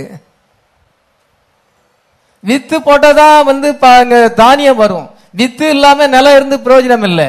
அது தானியம் வரும் பொழுது ஃபுட் சப்ளை வரும் பொழுது ஜனங்கள் எல்லாம் அவங்க கண்ட்ரோல்ல வந்துருந்தாங்க. இதுதான் உலகத்தை சாத்தான் அடிமையாக்குவான். பல விதத்துல அடிமையாக்குவான். இதை இது இந்த ஃபுட் சப்ளைனால அடிமையாக்குவது. Food supply controls the people அந்த ஃபுட் சப்ளையை கண்ட்ரோல் பண்ணதுக்கு சீடை வந்து கண்ட்ரோல் பண்ணுறோம் அதுதான் அவங்ககிட்ட போயிட்டு விதை வித்து எங்களுக்கு தாரும். எங்கள் நிலம் பாழாகாத போகிறபடிக்கு நாங்கள் சாகாதபடிக்கு விதையை தாரும். விதை இல்லைன்னா எப்படி ஆகாரம் வரும்? ஆகாரம் இல்லைன்னா எல்லாருமே கவர்மெண்ட்டுக்கு அடிமை தான் அதெல்லாம் அவன் அவிதமான ஒரு பயோ இன்ஜினியரிங் இப்பொழுது நடந்துக்கிட்டு யோசேப்பு காலத்தில் என்ன இருந்தோ அதுதான் இப்பொழுது ஆந்திகிரிஸ் அதை ஃபாலோ பண்ணுறோம் அதுதான் இப்பொழுது நடக்கிறது. அந்த வித்தை அப்படி டிசைன் பண்ணியிருந்தோம் எல்லாரும் விதை வாங்கணும்னா ஒவ்வொரு முறையும் பயிர் செய்யணும்னா விதை வந்து அங்கே தான் போய் வாங்கணும். முன்னால இருந்த முறை கிடையாது. இப்பொழுது கவர்மெண்ட் கிட்ட போய் தான் வாங்க வேண்டும். அவ்விதமான ஒரு காலம் வரும் பொழுது ஹோசேனில் இருக்க இஸ்ரோ ஜனங்களுக்கு எந்த பிர- பிரச்சனையும் இல்லை. அலலுயா அதான் கத்தர் இந்த இந்த ஃபெமைனை பார்க்கிறார் இந்த தொற்று வியாதிகளை பார்க்கிறார் இதோ உலகத்துல வருகிற உபத்திரங்கள் எல்லாமே அவர் பார்த்து தான் நமக்கு எழுதி வச்சிருக்கிறார். உலக தோற்றத்துக்கு முன்னே அவருடைய கிரியைகள் முடிவிட்டதா இருக்கிறது. ஹalleluya இதோ நமக்கு ரேப்சரை பிளான் பண்ணி இருக்கிறார் ஆமீன் ஆமென் ஏழு சபை காலங்கள் முடிந்த பிறகு முத்திரைகளை திறந்திருக்கிறார். பெந்தகோச காலம் முடிவடை வரைக்கும் முத்திரை திறக்கல. பெந்தகோச காலம் முடிஞ்சு விட்டது. அப்படின்னா என்ன அர்த்தம்? பெந்தகோச காலம் முடிஞ்சு விட்டதுன்னா பெந்தகோசை சபைக்கு போறவங்க ஒருத்தருமே கத்தருடைய வரிகளை போக முடியாது. அவங்க காலம் முடிஞ்சு போச்சு.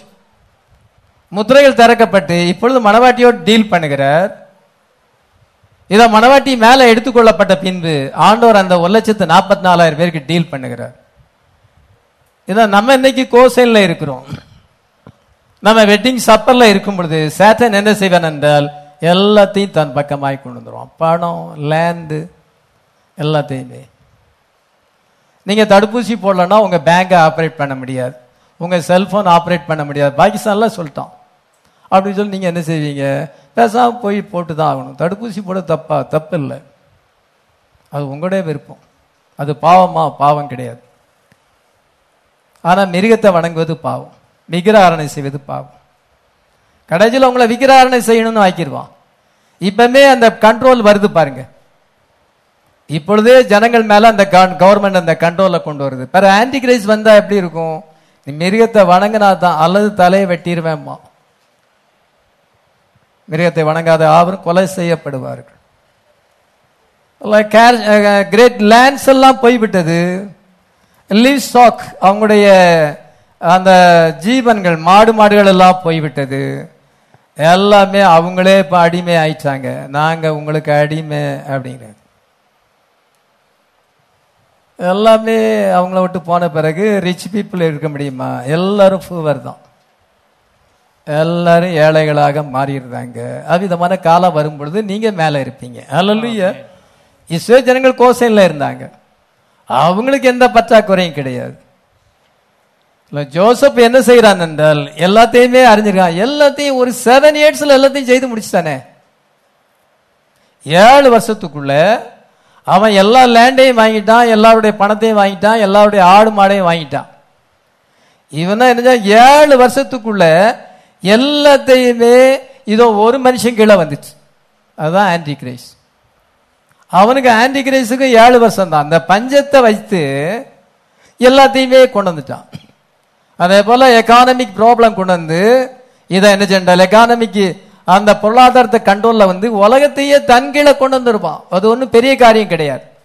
யோசித்து எகிப்து தேசம் முழுசையும் கொண்டு வந்தான். எல்லா லேண்டும் அங்கே பார்வனுக்கு தான் சொந்தம் கவர்மெண்ட்டுக்கு தான் சொந்தம். எல்லாத்தையும் ஒரு செவன் இயர்ஸ்ல எல்லாத்தையும் அவன் ஆக்குப்பை பண்ணிவிட்டான். அதே போலதான் ஆன்டி கிரைஸ் உலகத்தை தன்னுடைய கண்ட்ரோல்ல கொண்டு வருவான். உலகத்துக்கு அது தெரியாது. உலகத்துக்கு ஏழு சபை காலங்கள் முடிஞ்சுன்னு தெரியாது. பெந்தகோச மக்களுக்கு தெரியாது. ரொம்ப நிர்பந்தமான மக்கள் பெந்தகோச ஜனங்கள். தங்களை ஆவிக்குரியவங்க சொல்லுவாங்க ஆண்டவர் எபேசு சிமினா பெர்கமு தேத்தீரா. சாரதை பலது ஏழு சபை காலம் முடிந்து விட்டது. முத்திரைகள் திறக்கப்பட்டது அவனுக்கு தெரியாது. அவங்க எல்லாமே வந்து அறுநூத்தி அறுபத்தாறு குறிச்சு பல விதமான வியாக்கியானங்கள் கொடுக்குறாங்க. வார்த்தையை புறக்கணிப்பது தான் நம்ம மிருகத்தின் முத்திரையை தரித்து கொடுக்குறோம். The world does not know இதோ உலகத்துக்கு அது தெரியாது. ஆனால் வந்து எலெக்ட் ஆகிய நம்ம தெரிந்து கொள்ளப்பட்ட நமக்கு எல்லாமே ஆண்டவர் வெளிப்படுத்தி இருக்கிறார் ஹalleluya மைட்டி ஏஞ்சல் வந்திருக்கிறாருன்னு உலகத்துக்கு தெரியாது. சாபனது மக்களுக்கு தெரியாது. முத்திரைகள் திறக்கப்பட்டது தெரியாது. இப்பொழுது மேரேஜ் யூனியன்ல நம்ம இருக்கிறோம். அது அவங்களுக்கு ஒன்றும் தெரியாது. The world doesn't know it. இதோ உலகம் அதை அறியவில்லை. இன்னைக்கு நமக்கு ஆண்டவர் எல்லாத்தையுமே வெளிப்படுத்தி இருக்கிறார் ஹalleluya கடைசி அவன் என்ன செய்யறான்னா இன்னொரு காரியத்தை செய்யறான் இருபத்தி ஒன்னாம் வசந்த வாசிக்கலாம். மேலும் அவன் எகிப்தின் ஒரு எல்லை முதல் மறு எல்லை வரைக்கும் உள்ள ஜனங்களை அந்தந்த பட்டணங்களில் குடிமாறி போக பண்ணினான். இது என்ன இப்ப இந்த காரியத்தை அவன் செஞ்சிருக்கான்னு பார்த்தா நமக்கே ரொம்ப இப்படி யோசிப்பு செய்திருக்கானான்னு நினைக்க வேண்டியிருக்கு. எவ்வளவு பவர்ஃபுல்லா செஞ்சிருக்கான் பாருங்க.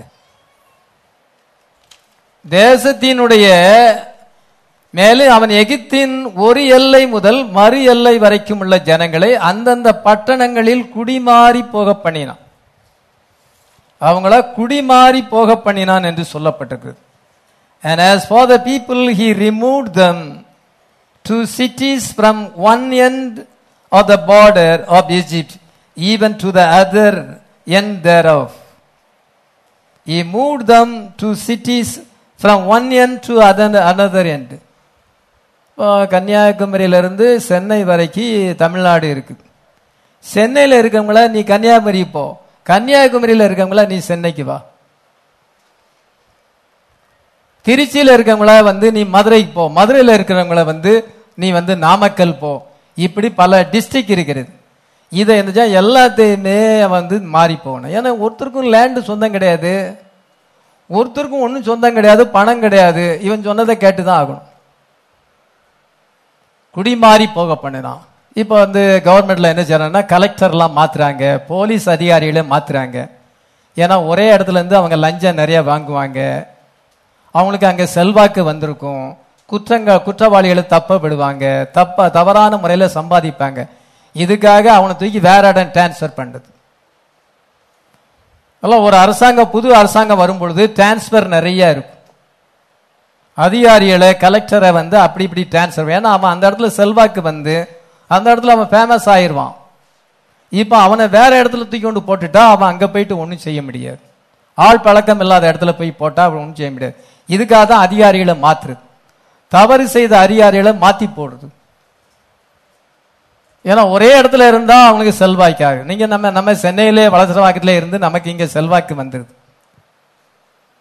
அதனால அவன் என்ன செய்யறான் என்றால் ஒரே இடத்துல இருக்கிறவங்க யாருக்கும் போய் எதுவுமே சொந்தம் கிடையாது. எல்லாமே கவர்மெண்ட்டுக்கு தான் சொந்தம். எல்லாத்தையும் தான் ஏழு வருஷம் பஞ்சத்துல எல்லாத்தையும் வாங்கிட்டான். அவங்களே விலைக்கு வாங்கிட்டான். அப்படி இருக்கும் பொழுது அவன் சொன்ன கீழ்ப்படிஞ்சு தான் ஆகணும். போ நீ கன்னியாகுமரிக்கு போ. அல்லது நீ தருமபுரி மாவட்டத்துக்கு போ அல்லது நீ சேலத்துக்கு போ. போய் தான் ஆகணும். அங்க இருக்கவங்கள இங்க கொண்டு வச்சு அவங்களுக்கு பாருங்க பவரே இல்லாம ஆக்கிட்டான் ஒருத்தருக்கும் ஒரு பவர் கிடையாது. எல்லாருமே பூவர் தான். ஒருத்தர் ரிச்சு கிடையாது. எல்லாம் பூவர் எல்லாமே ஜோசப்பை நம்பி தான் ஜீவிக்கணும். அவன் விதை தானியம் கொடுத்தா தான் பயிரும் வைக்க முடியும். அவங்களுக்கு லேண்டை கொஞ்சம் ஒவ்வொருத்தருக்கும் லேண்டை கொடுத்து நீங்கள் வந்து பயிர் செஞ்சீங்கன்னா அஞ்சில் ஒரு பாகத்தை நீங்கள் கொடுத்துருங்க அந்த வசந்த அடுத்த வசந்த வாசி விளைவில் ஐந்தில் ஒரு பங்கை பார்வோனுக்கு கொடுக்க வேண்டும். மற்ற நாலு பங்கும் வயலுக்கு விதையாகும் உங்களுக்கு உங்கள் குடும்பத்தாருக்கும் உங்கள் குழந்தைகளுக்கும் ஆகாரமாகவும் பாருங்க அஞ்சுல ஒரு பங்கை நீங்க கொடுத்துரும். பத்து மூட்டை கோதுமை விளைஞ்சுன்னா ரெண்டு மூட்டையை கொண்டு கொடுத்துரு. மீதி எட்டு மூட்டையை நீ விதைக்கு வச்சிக்க உன் சாப்பாட்டுக்கு வச்சிக்க. பாருங்க எல்லாருமே அடிமை ஆயிட்டாங்க. இப்போ வேட்டு ஜிஎஸ்டி அது இதுன்னு போட்டு இன்னைக்கு எல்லாத்தையும் வாங்கிடுதாங்க சென்ட்ரல் கவர்மெண்ட் எல்லாத்தையும் வாங்கிக்கிடுது. மனுஷங்களை அடிமையாக்கி ஏழை ஆக்கி விட்டுறது. அதுபோல ஜோசப் வந்து இப்போ என்ன செய்யணும் எல்லாருமே அவனை நம்பி தான் ஜீவிக்கணும்.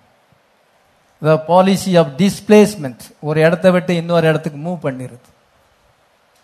மூவிங் த பீப்புள் ஜனங்களை வந்து ஒரு இடத்துல இருந்து இன்னொரு இடத்த மேனி பண்ணி இப்படி எல்லாம் செய்கிறதுக்கு காரணம் என்னன்னா அவனுக்கு அந்த இன்ஃபர்மேஷன் தேவனிடத்துல அந்த வெளிப்பாடு வந்தது. அலலுயா அதனால தான் எல்லாம் செய்ய முடிஞ்சு. இன்னைக்கு உங்களுக்கு வெளிப்பாடு வந்திருக்கு. அலலுயா நீங்கள் பவர்ஃபுல் பீப்புள் இந்த வெளிப்பாட்டுக்கு அவ்வளோ பவர் இருக்கு. ஏன் அவனுக்கு அந்த வெளிப்பாடு வந்தது. அதனால எல்லாத்தையும் செய்துட்டான். இவ்வளோ காரியங்களை வந்து ஏழு வருஷ பஞ்ச காலத்தில் எல்லாத்தையும் செய்து முடிச்சிட்டான். முடிச்சு எல்லாருமே ஸ்லேவ்ஸாக மாறிட்டாங்க. ரிச் பீப்புள் யாருமே கிடையாது. எல்லாரும் புவர் தான். எல்லாரும் வந்து ஜோசப்பை நம்பி தான் ஜீவிக்கணும். அந்தி கிருஷும் அதே மாதிரி செய்ய போகிறான் டூப்ளிகேட் பண்ணுறான் அவன் எல்லாத்தையும் தன்னுடைய கட்டுப்பாட்டுக்குள்ளே கொண்டு வருவான். எனக்கு தான் இப்பொழுது வந்து நீங்கள் வந்து ஊசி போட்டால் தான் வேலை செய்ய முடியும். அல்லது வேலைக்கு சேர்க்க மாட்டோம்.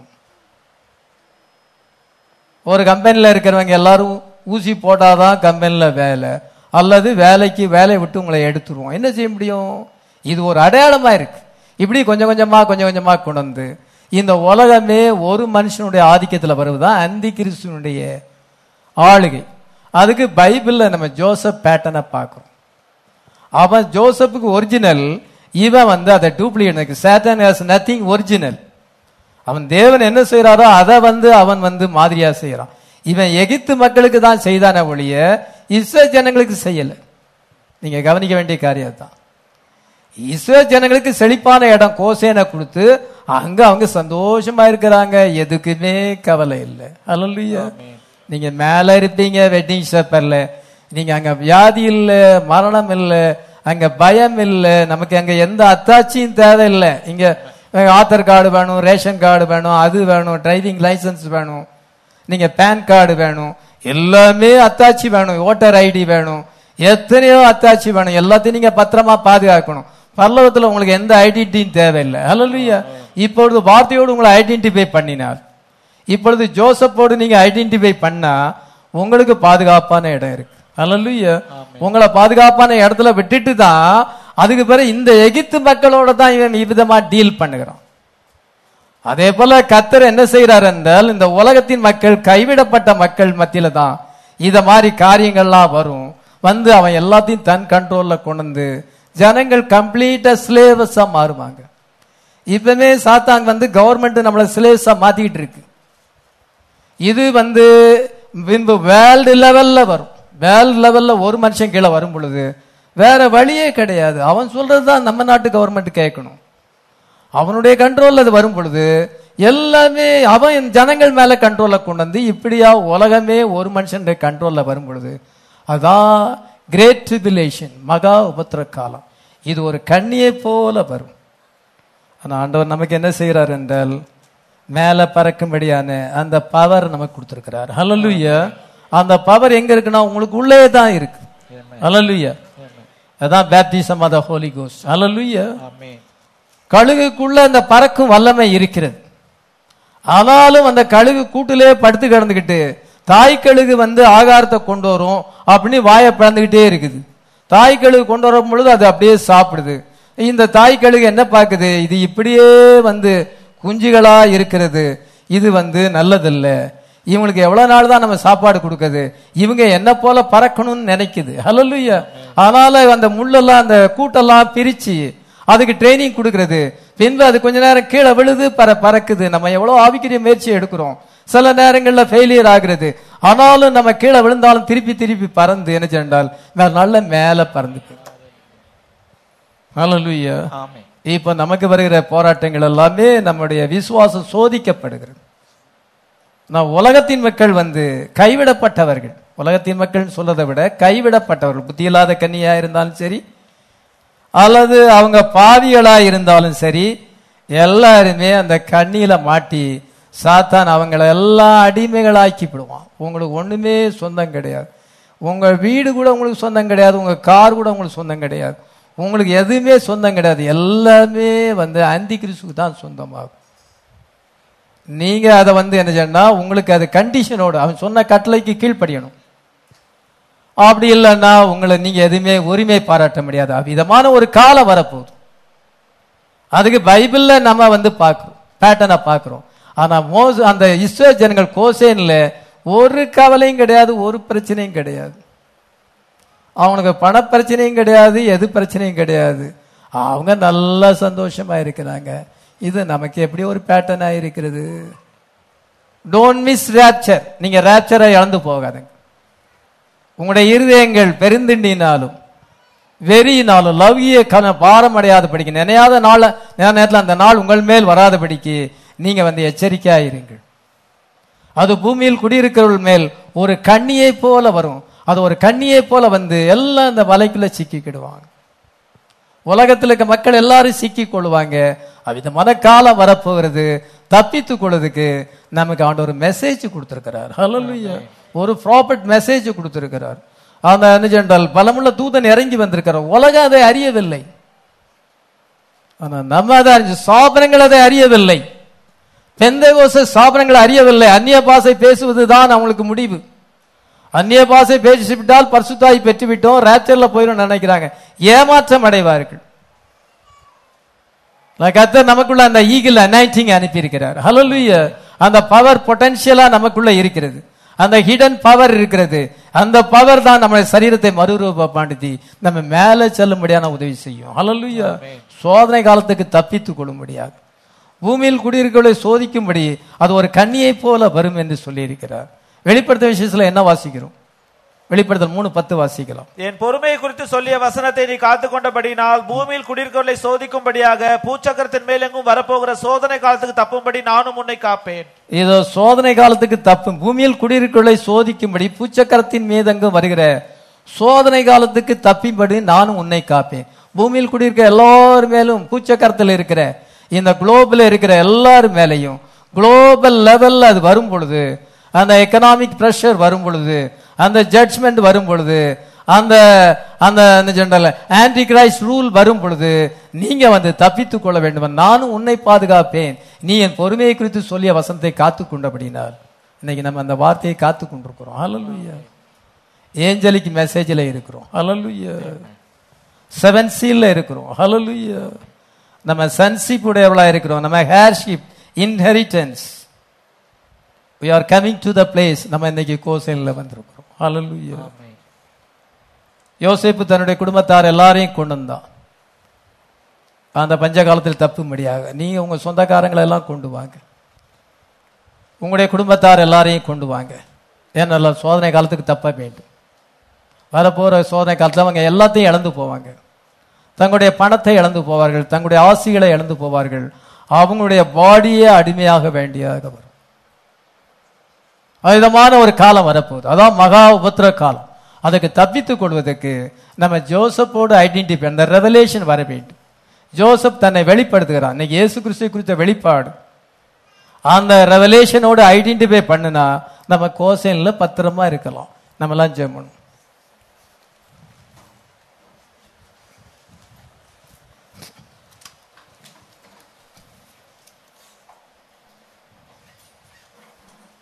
எல்லாரும் கத்த நோக்கி நம்ம ஜெபம் பண்ணுவோம் ஆண்டவரே. அந்த கிருபை எனக்கு தாரும் ஆண்டவரே. வரப்போகிற காலம் நமக்கு ப்ராபஸியாக சொல்லப்பட்டது ஜனங்கள் அங்கேயும் இங்கும் ஓடுகிறார்கள். சத்தியத்தை தேடி அங்கேயும் இங்கும் ஓடுகிறார்கள். ஆனால் கோசேனுக்கு மட்டும் வர மாட்டேங்கிறாங்க யோசேப்பிட்ட மட்டும் வர மாட்டேங்கிறாங்க அங்கேயும் இங்கும் ஓடுகிறார்கள் பிரயோஜனம் இல்லை. கத்த தம்முடைய வார்த்தையை எளிமையில் வைத்திருக்கிறார். தேவன் எளிமையிலே மறைந்து தாழ்மையிலே தம்மை வெளிப்படுத்துகிறார். மகத்தான ஒரு செய்தியை வைத்திருக்கிறார். Message of redemption message of grace the way of escape இன்றைக்கு நமக்கு முன்பாக வைத்திருக்கிறார். ஜனங்கள் அதை அறியவில்லை. ஜனங்களுக்கு ஒருவேளை சொன்னாலும் அவளுக்கு வர மனசு இல்லை இதோ கண்ணியில சிக்கிக் கொள்வார்கள். உலக மனைத்தின் மேலும் பூச்சக்கரத்தின் மீது வருகிற சோதனை காலம். சாவர் ஆஃப் டெம்டேஷன் அந்த சோதனை காலத்தில் உலகம் எங்கிலும் இருக்க மேல அது ஒரு கண்ணியை போல வரும் இயேசு சொல்லி இருக்கிறார் லூக்கால இயேசு மாம்சத்தில் இருந்த பொழுது சொன்னார் இதை வெளிப்படுத்தல அவர் உயிர்த்தெழுந்து பத்மதீவிலே யோவானுக்கு சொல்லுகிறார். எல்லாமே இயேசு கிருஷ்ணனுடைய நேரடியான வார்த்தை. டைரக்ட் வேர்ட்ஸ் ஆஃப் ஜீசஸ் அவருடைய வார்த்தை ஒருபோதும் ஒளிஞ்சு போகாது. நிச்சயமா நடக்கும்.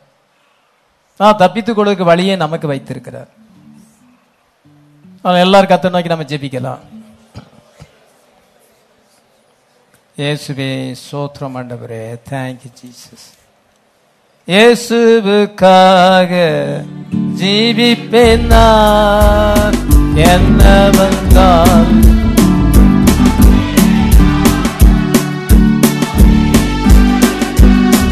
கீழ்ப்படிவேன்னே இயேசுவுக்காக ஜீவிப்பேன் நான்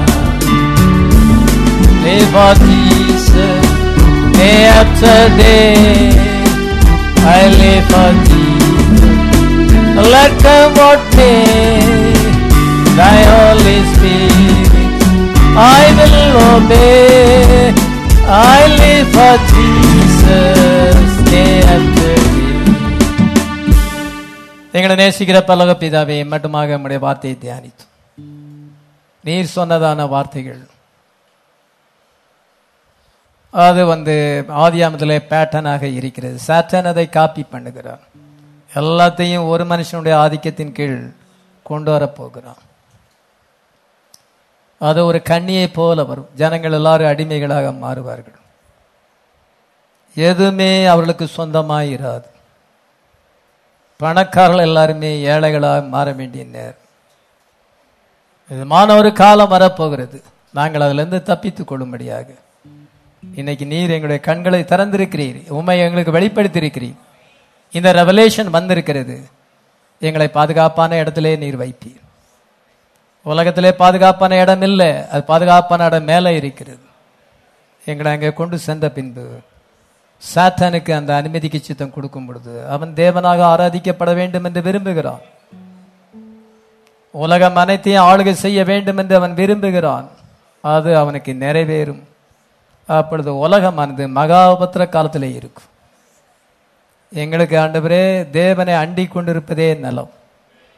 நாங்கள் ஆண்டவரே ஒருவேளை எங்களுக்கு குறைவு இருக்கும் என்றால் வாழ்க்கையிலே போராட்டங்கள் இருக்கும் என்றால் விசுவாசத்தினாலே வார்த்தையினாலும் ஜபத்தினாலும் அதை ஜெயிக்க எங்களுக்கு பலத்தை தருகிறேன் உங்களுடைய பிள்ளைகள் அதில் ட்ரெயின் அப் ஆகட்டும். எங்களை நீ ட்ரெயின் அப் பண்ணி கொண்டிருக்கிறீர். இந்த இஸ்ரோ ஜனங்களை வனாந்தத்தில் கொண்டு வந்து அவனுக்கு ட்ரெயின் அப் பண்ணினீர். கத்தரை நம்பி ஜீவிப்பதை குறித்து அவளுக்கு ட்ரைனிங் பண்ணினீர். மன்னாவையும் காடையும் கொடுத்தீர் கண்மலையும் தண்ணீரை கொடுத்தீர். அவங்களை ட்ரெயின் அப் பண்ணினீர். எலியாவை நீ ட்ரெயின் அப் பண்ணினீர். இப்பொழுது நாங்களும் அவ்விதமான ஒரு ட்ரைனிங்கில் இருக்கிறோம். கத்தரை நம்பி ஜீவிக்கும் பொழுது உமக்கு முதன்மை சாரம் கொடுக்கும் பொழுது எல்லாமே எங்களுக்கு கூட கொடுக்கப்படும். நாளைக்காக நீங்கள் காலைப்பட வேண்டாம். நாளை தினம் தன்னுடையலுக்காக காலைப்படும் அந்தந்த நாளுக்கு அதினதின் பாடு போதும் என்று சொல்லியிருக்கு. அவ்விதமான ஒரு வாழ்க்கை செய்யத்தக்கதாக இந்த வசனத்தை கேட்ட எல்லாருக்கும் நீர் உதவி செய்வீராக. அந்த மகா உபத்திர காலத்துக்கு தப்பத்தக்கதாக எல்லாருக்கும் நீர் உதவி செய்வீராக. இந்த வசனத்தை கேட்ட அனைவரையும் ஆசிரியம் முழங்கால் போயிட்டு இருக்கிற எல்லாரையும் நீர் ஆசிர்வதியும். கத்ரா இயேசுவின் நாமத்தில் வேண்டிக் கொள்வோம் ஆமீன். சாரி ஜீவானந்தம் அவர்கள் இங்கே வந்து பாடலை பாடும் பொழுது காணிக்கையினாலே நம்ம கத்தரை கனப்படுத்தும் பாடலில் நூத்தி நான்கு song number one nought four ஆப்ரஹாமின் தேவன் ஈசாக்கின் தேவன் யாக்கோப்பின் தேவன். ஆப்ரஹாம் தேவன் ஈசாக்கின் தேவன் யாக்கோப்பின் தேவன் அவர். என்னை அழைத்ததும் உனத வழியில் என்றென்றும் நடத்திடுவார். என்னை அழை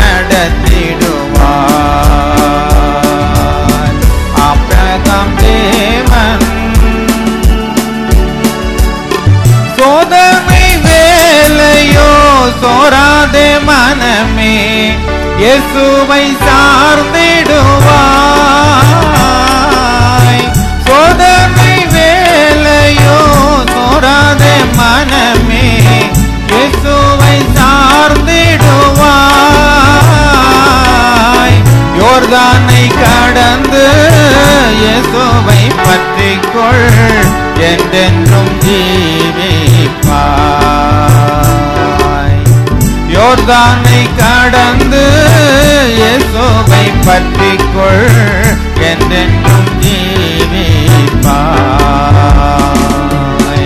அப்ரந்தம் தேவன் ஈசாக்கின் தேவன் யாக்கோப்பின் தேவனவர். என்னை அழைத்ததும் உன்னத வழியில் என்றென்றும் நடத்திடும்.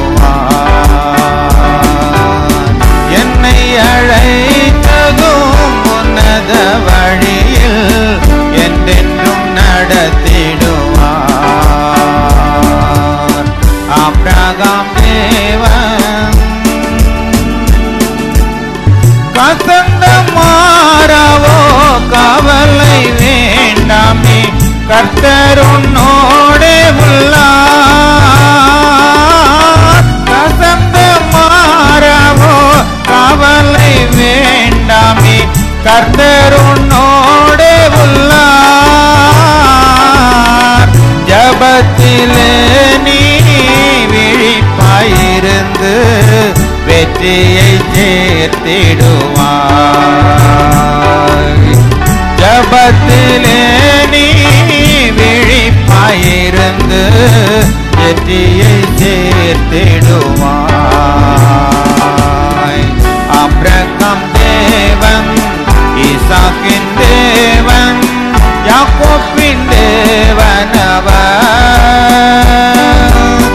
என்னை அழைத்ததும் உன்னத வழியில் என்றென்றும் நடத்திடுவார்.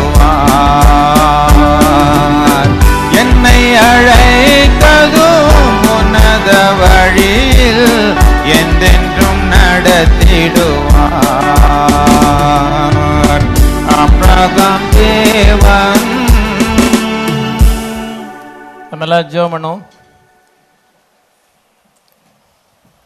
நேசிக்கிற பல்லக பிதாவின் நேரம் மட்டுமாக உம்முடைய வார்த்தைகளை தியானித்து. வரப்போகிற அந்தி கிறிஸ்துவின் காலம் எவ்வளவு கொடிதானது. எல்லாரையும் எப்படி அவன் அடிமைப்படுத்துவான். எல்லாவற்றையும் இழக்க வேண்டிய ஒரு காலம் வரும். ஆனால் இப்பொழுது நீர் வார்த்தையை வெளிப்படுத்தி கொண்டிருக்கிறீர். நாங்கள் பரிபூர்ணமான காலத்தில் இருக்கிறோம். அந்த பஞ்ச காலத்துக்கு முன்னதாக நாங்கள் தப்பித்து கொள்ளும்படியாக பாதுகாப்பான இடத்துக்கு செல்லும்படியாக எங்களுக்கு இவ்விதமான வெளிப்பாடான செய்தியை கொடுக்கிறீர். இந்த கடைசி கால செய்தி தீர்க்க தரிசன செய்தியாயிருக்கிறது. நிச்சயமாகவே அது நிறைவேறும். நீர் உம்முடைய வாயை திறந்து சொல்லியிருக்கிறீர். உலகமெங்கில இருக்கிற மக்கள் மேலே அது கண்ணியை போல வரும்.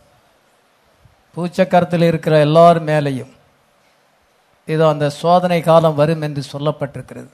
அதில் நாங்கள் சிக்கிக்கொள்ளாமல் தப்பித்து கொள்ள எங்களுக்கு ரேப்சரிங் ஃபெய்த்து கொடுத்துருக்கிறீர்.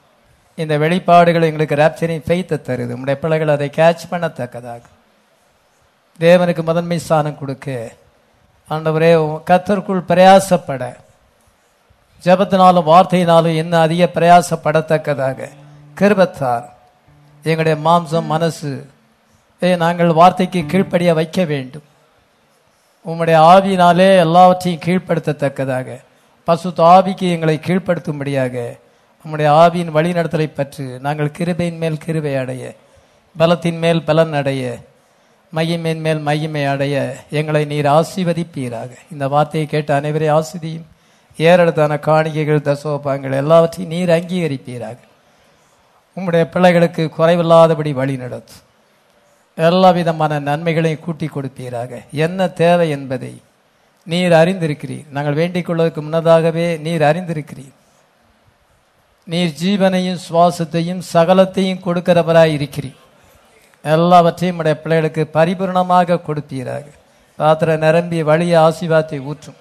சூழ்நிலைகள் விதமாக இருந்தாலும் அது லாக்டவுனாக இருந்தாலும் அல்லது எந்த விதமான சுச்சுவேஷன் இருந்தாலும் அதன் மத்தியிலையும் எங்களுக்கு ஆண்டவரே நீ சூப்பர் நேச்சுரல் எக்கானமி வைத்திருக்கிறீர். ஆண்டவரே அந்த ஸ்போக்கன் வேர்டு மேனிஃபெஸ்டேஷன் வைத்திருக்கிறீர். அதனால் உடைய பிள்ளைகளை நீர் அற்புதமாக வழி நடத்துவீராக. யார் யார் என்னென்ன அற்புதங்களை உடத்தில் எதிர்பார்க்கிறோளோ வாழ்க்கையிலே நீர் அற்புதங்களை செய்வீராக. பெரிய காரியங்களை செய்வீராக. உம்முடைய வார்த்தையை நேசிக்கிற உடைய பிள்ளைகளுக்கு வாழ்க்கையிலே நீர் அற்புதங்களை செய்யும். கர்த்தாவே இந்த கடைசி காலத்திலே உம்முடைய ஆசீர்வாதம் பரிபூர்ணமாக வருகிறது. இந்த பரிபூர்ணமான வார்த்தை பரிபூர்ண ஆசீர்வாதத்தை கொண்டு வருகிறது. என்னென்ன தேவைகள் இருக்கிறதோ எல்லாவற்றையும் நீ சந்திப்பீராக சப்ளை பண்ணுவீராக ஆசீர்வதிக்க வேண்டுமா ஜெபிக்கிறோம். மறுபடியும் மாலை நேரத்தில் நாங்கள் கூடி வரும் பொழுதும் உங்களுடைய வார்த்தையை ஆண்டவரே உங்களுடைய அளவற்ற ஆண்டவரே வார்த்தையை எங்களுக்கு நீர் வெளிப்படுத்துவீராக. நாங்கள் அதனால் போஷிக்கப்பட்டு பலத்தின் மேல் பலன் அடைய கிருபத்தார். மேலே பரப்பதுக்கு வேண்டிய பலத்தை தருவீராக. ஆசீர்வதியும் இறக்கமாயிரும். கத்ரா இயேசு கிறிஸ்துவின் நாமத்தை வேண்டிக் கொள்வோம் ஆமே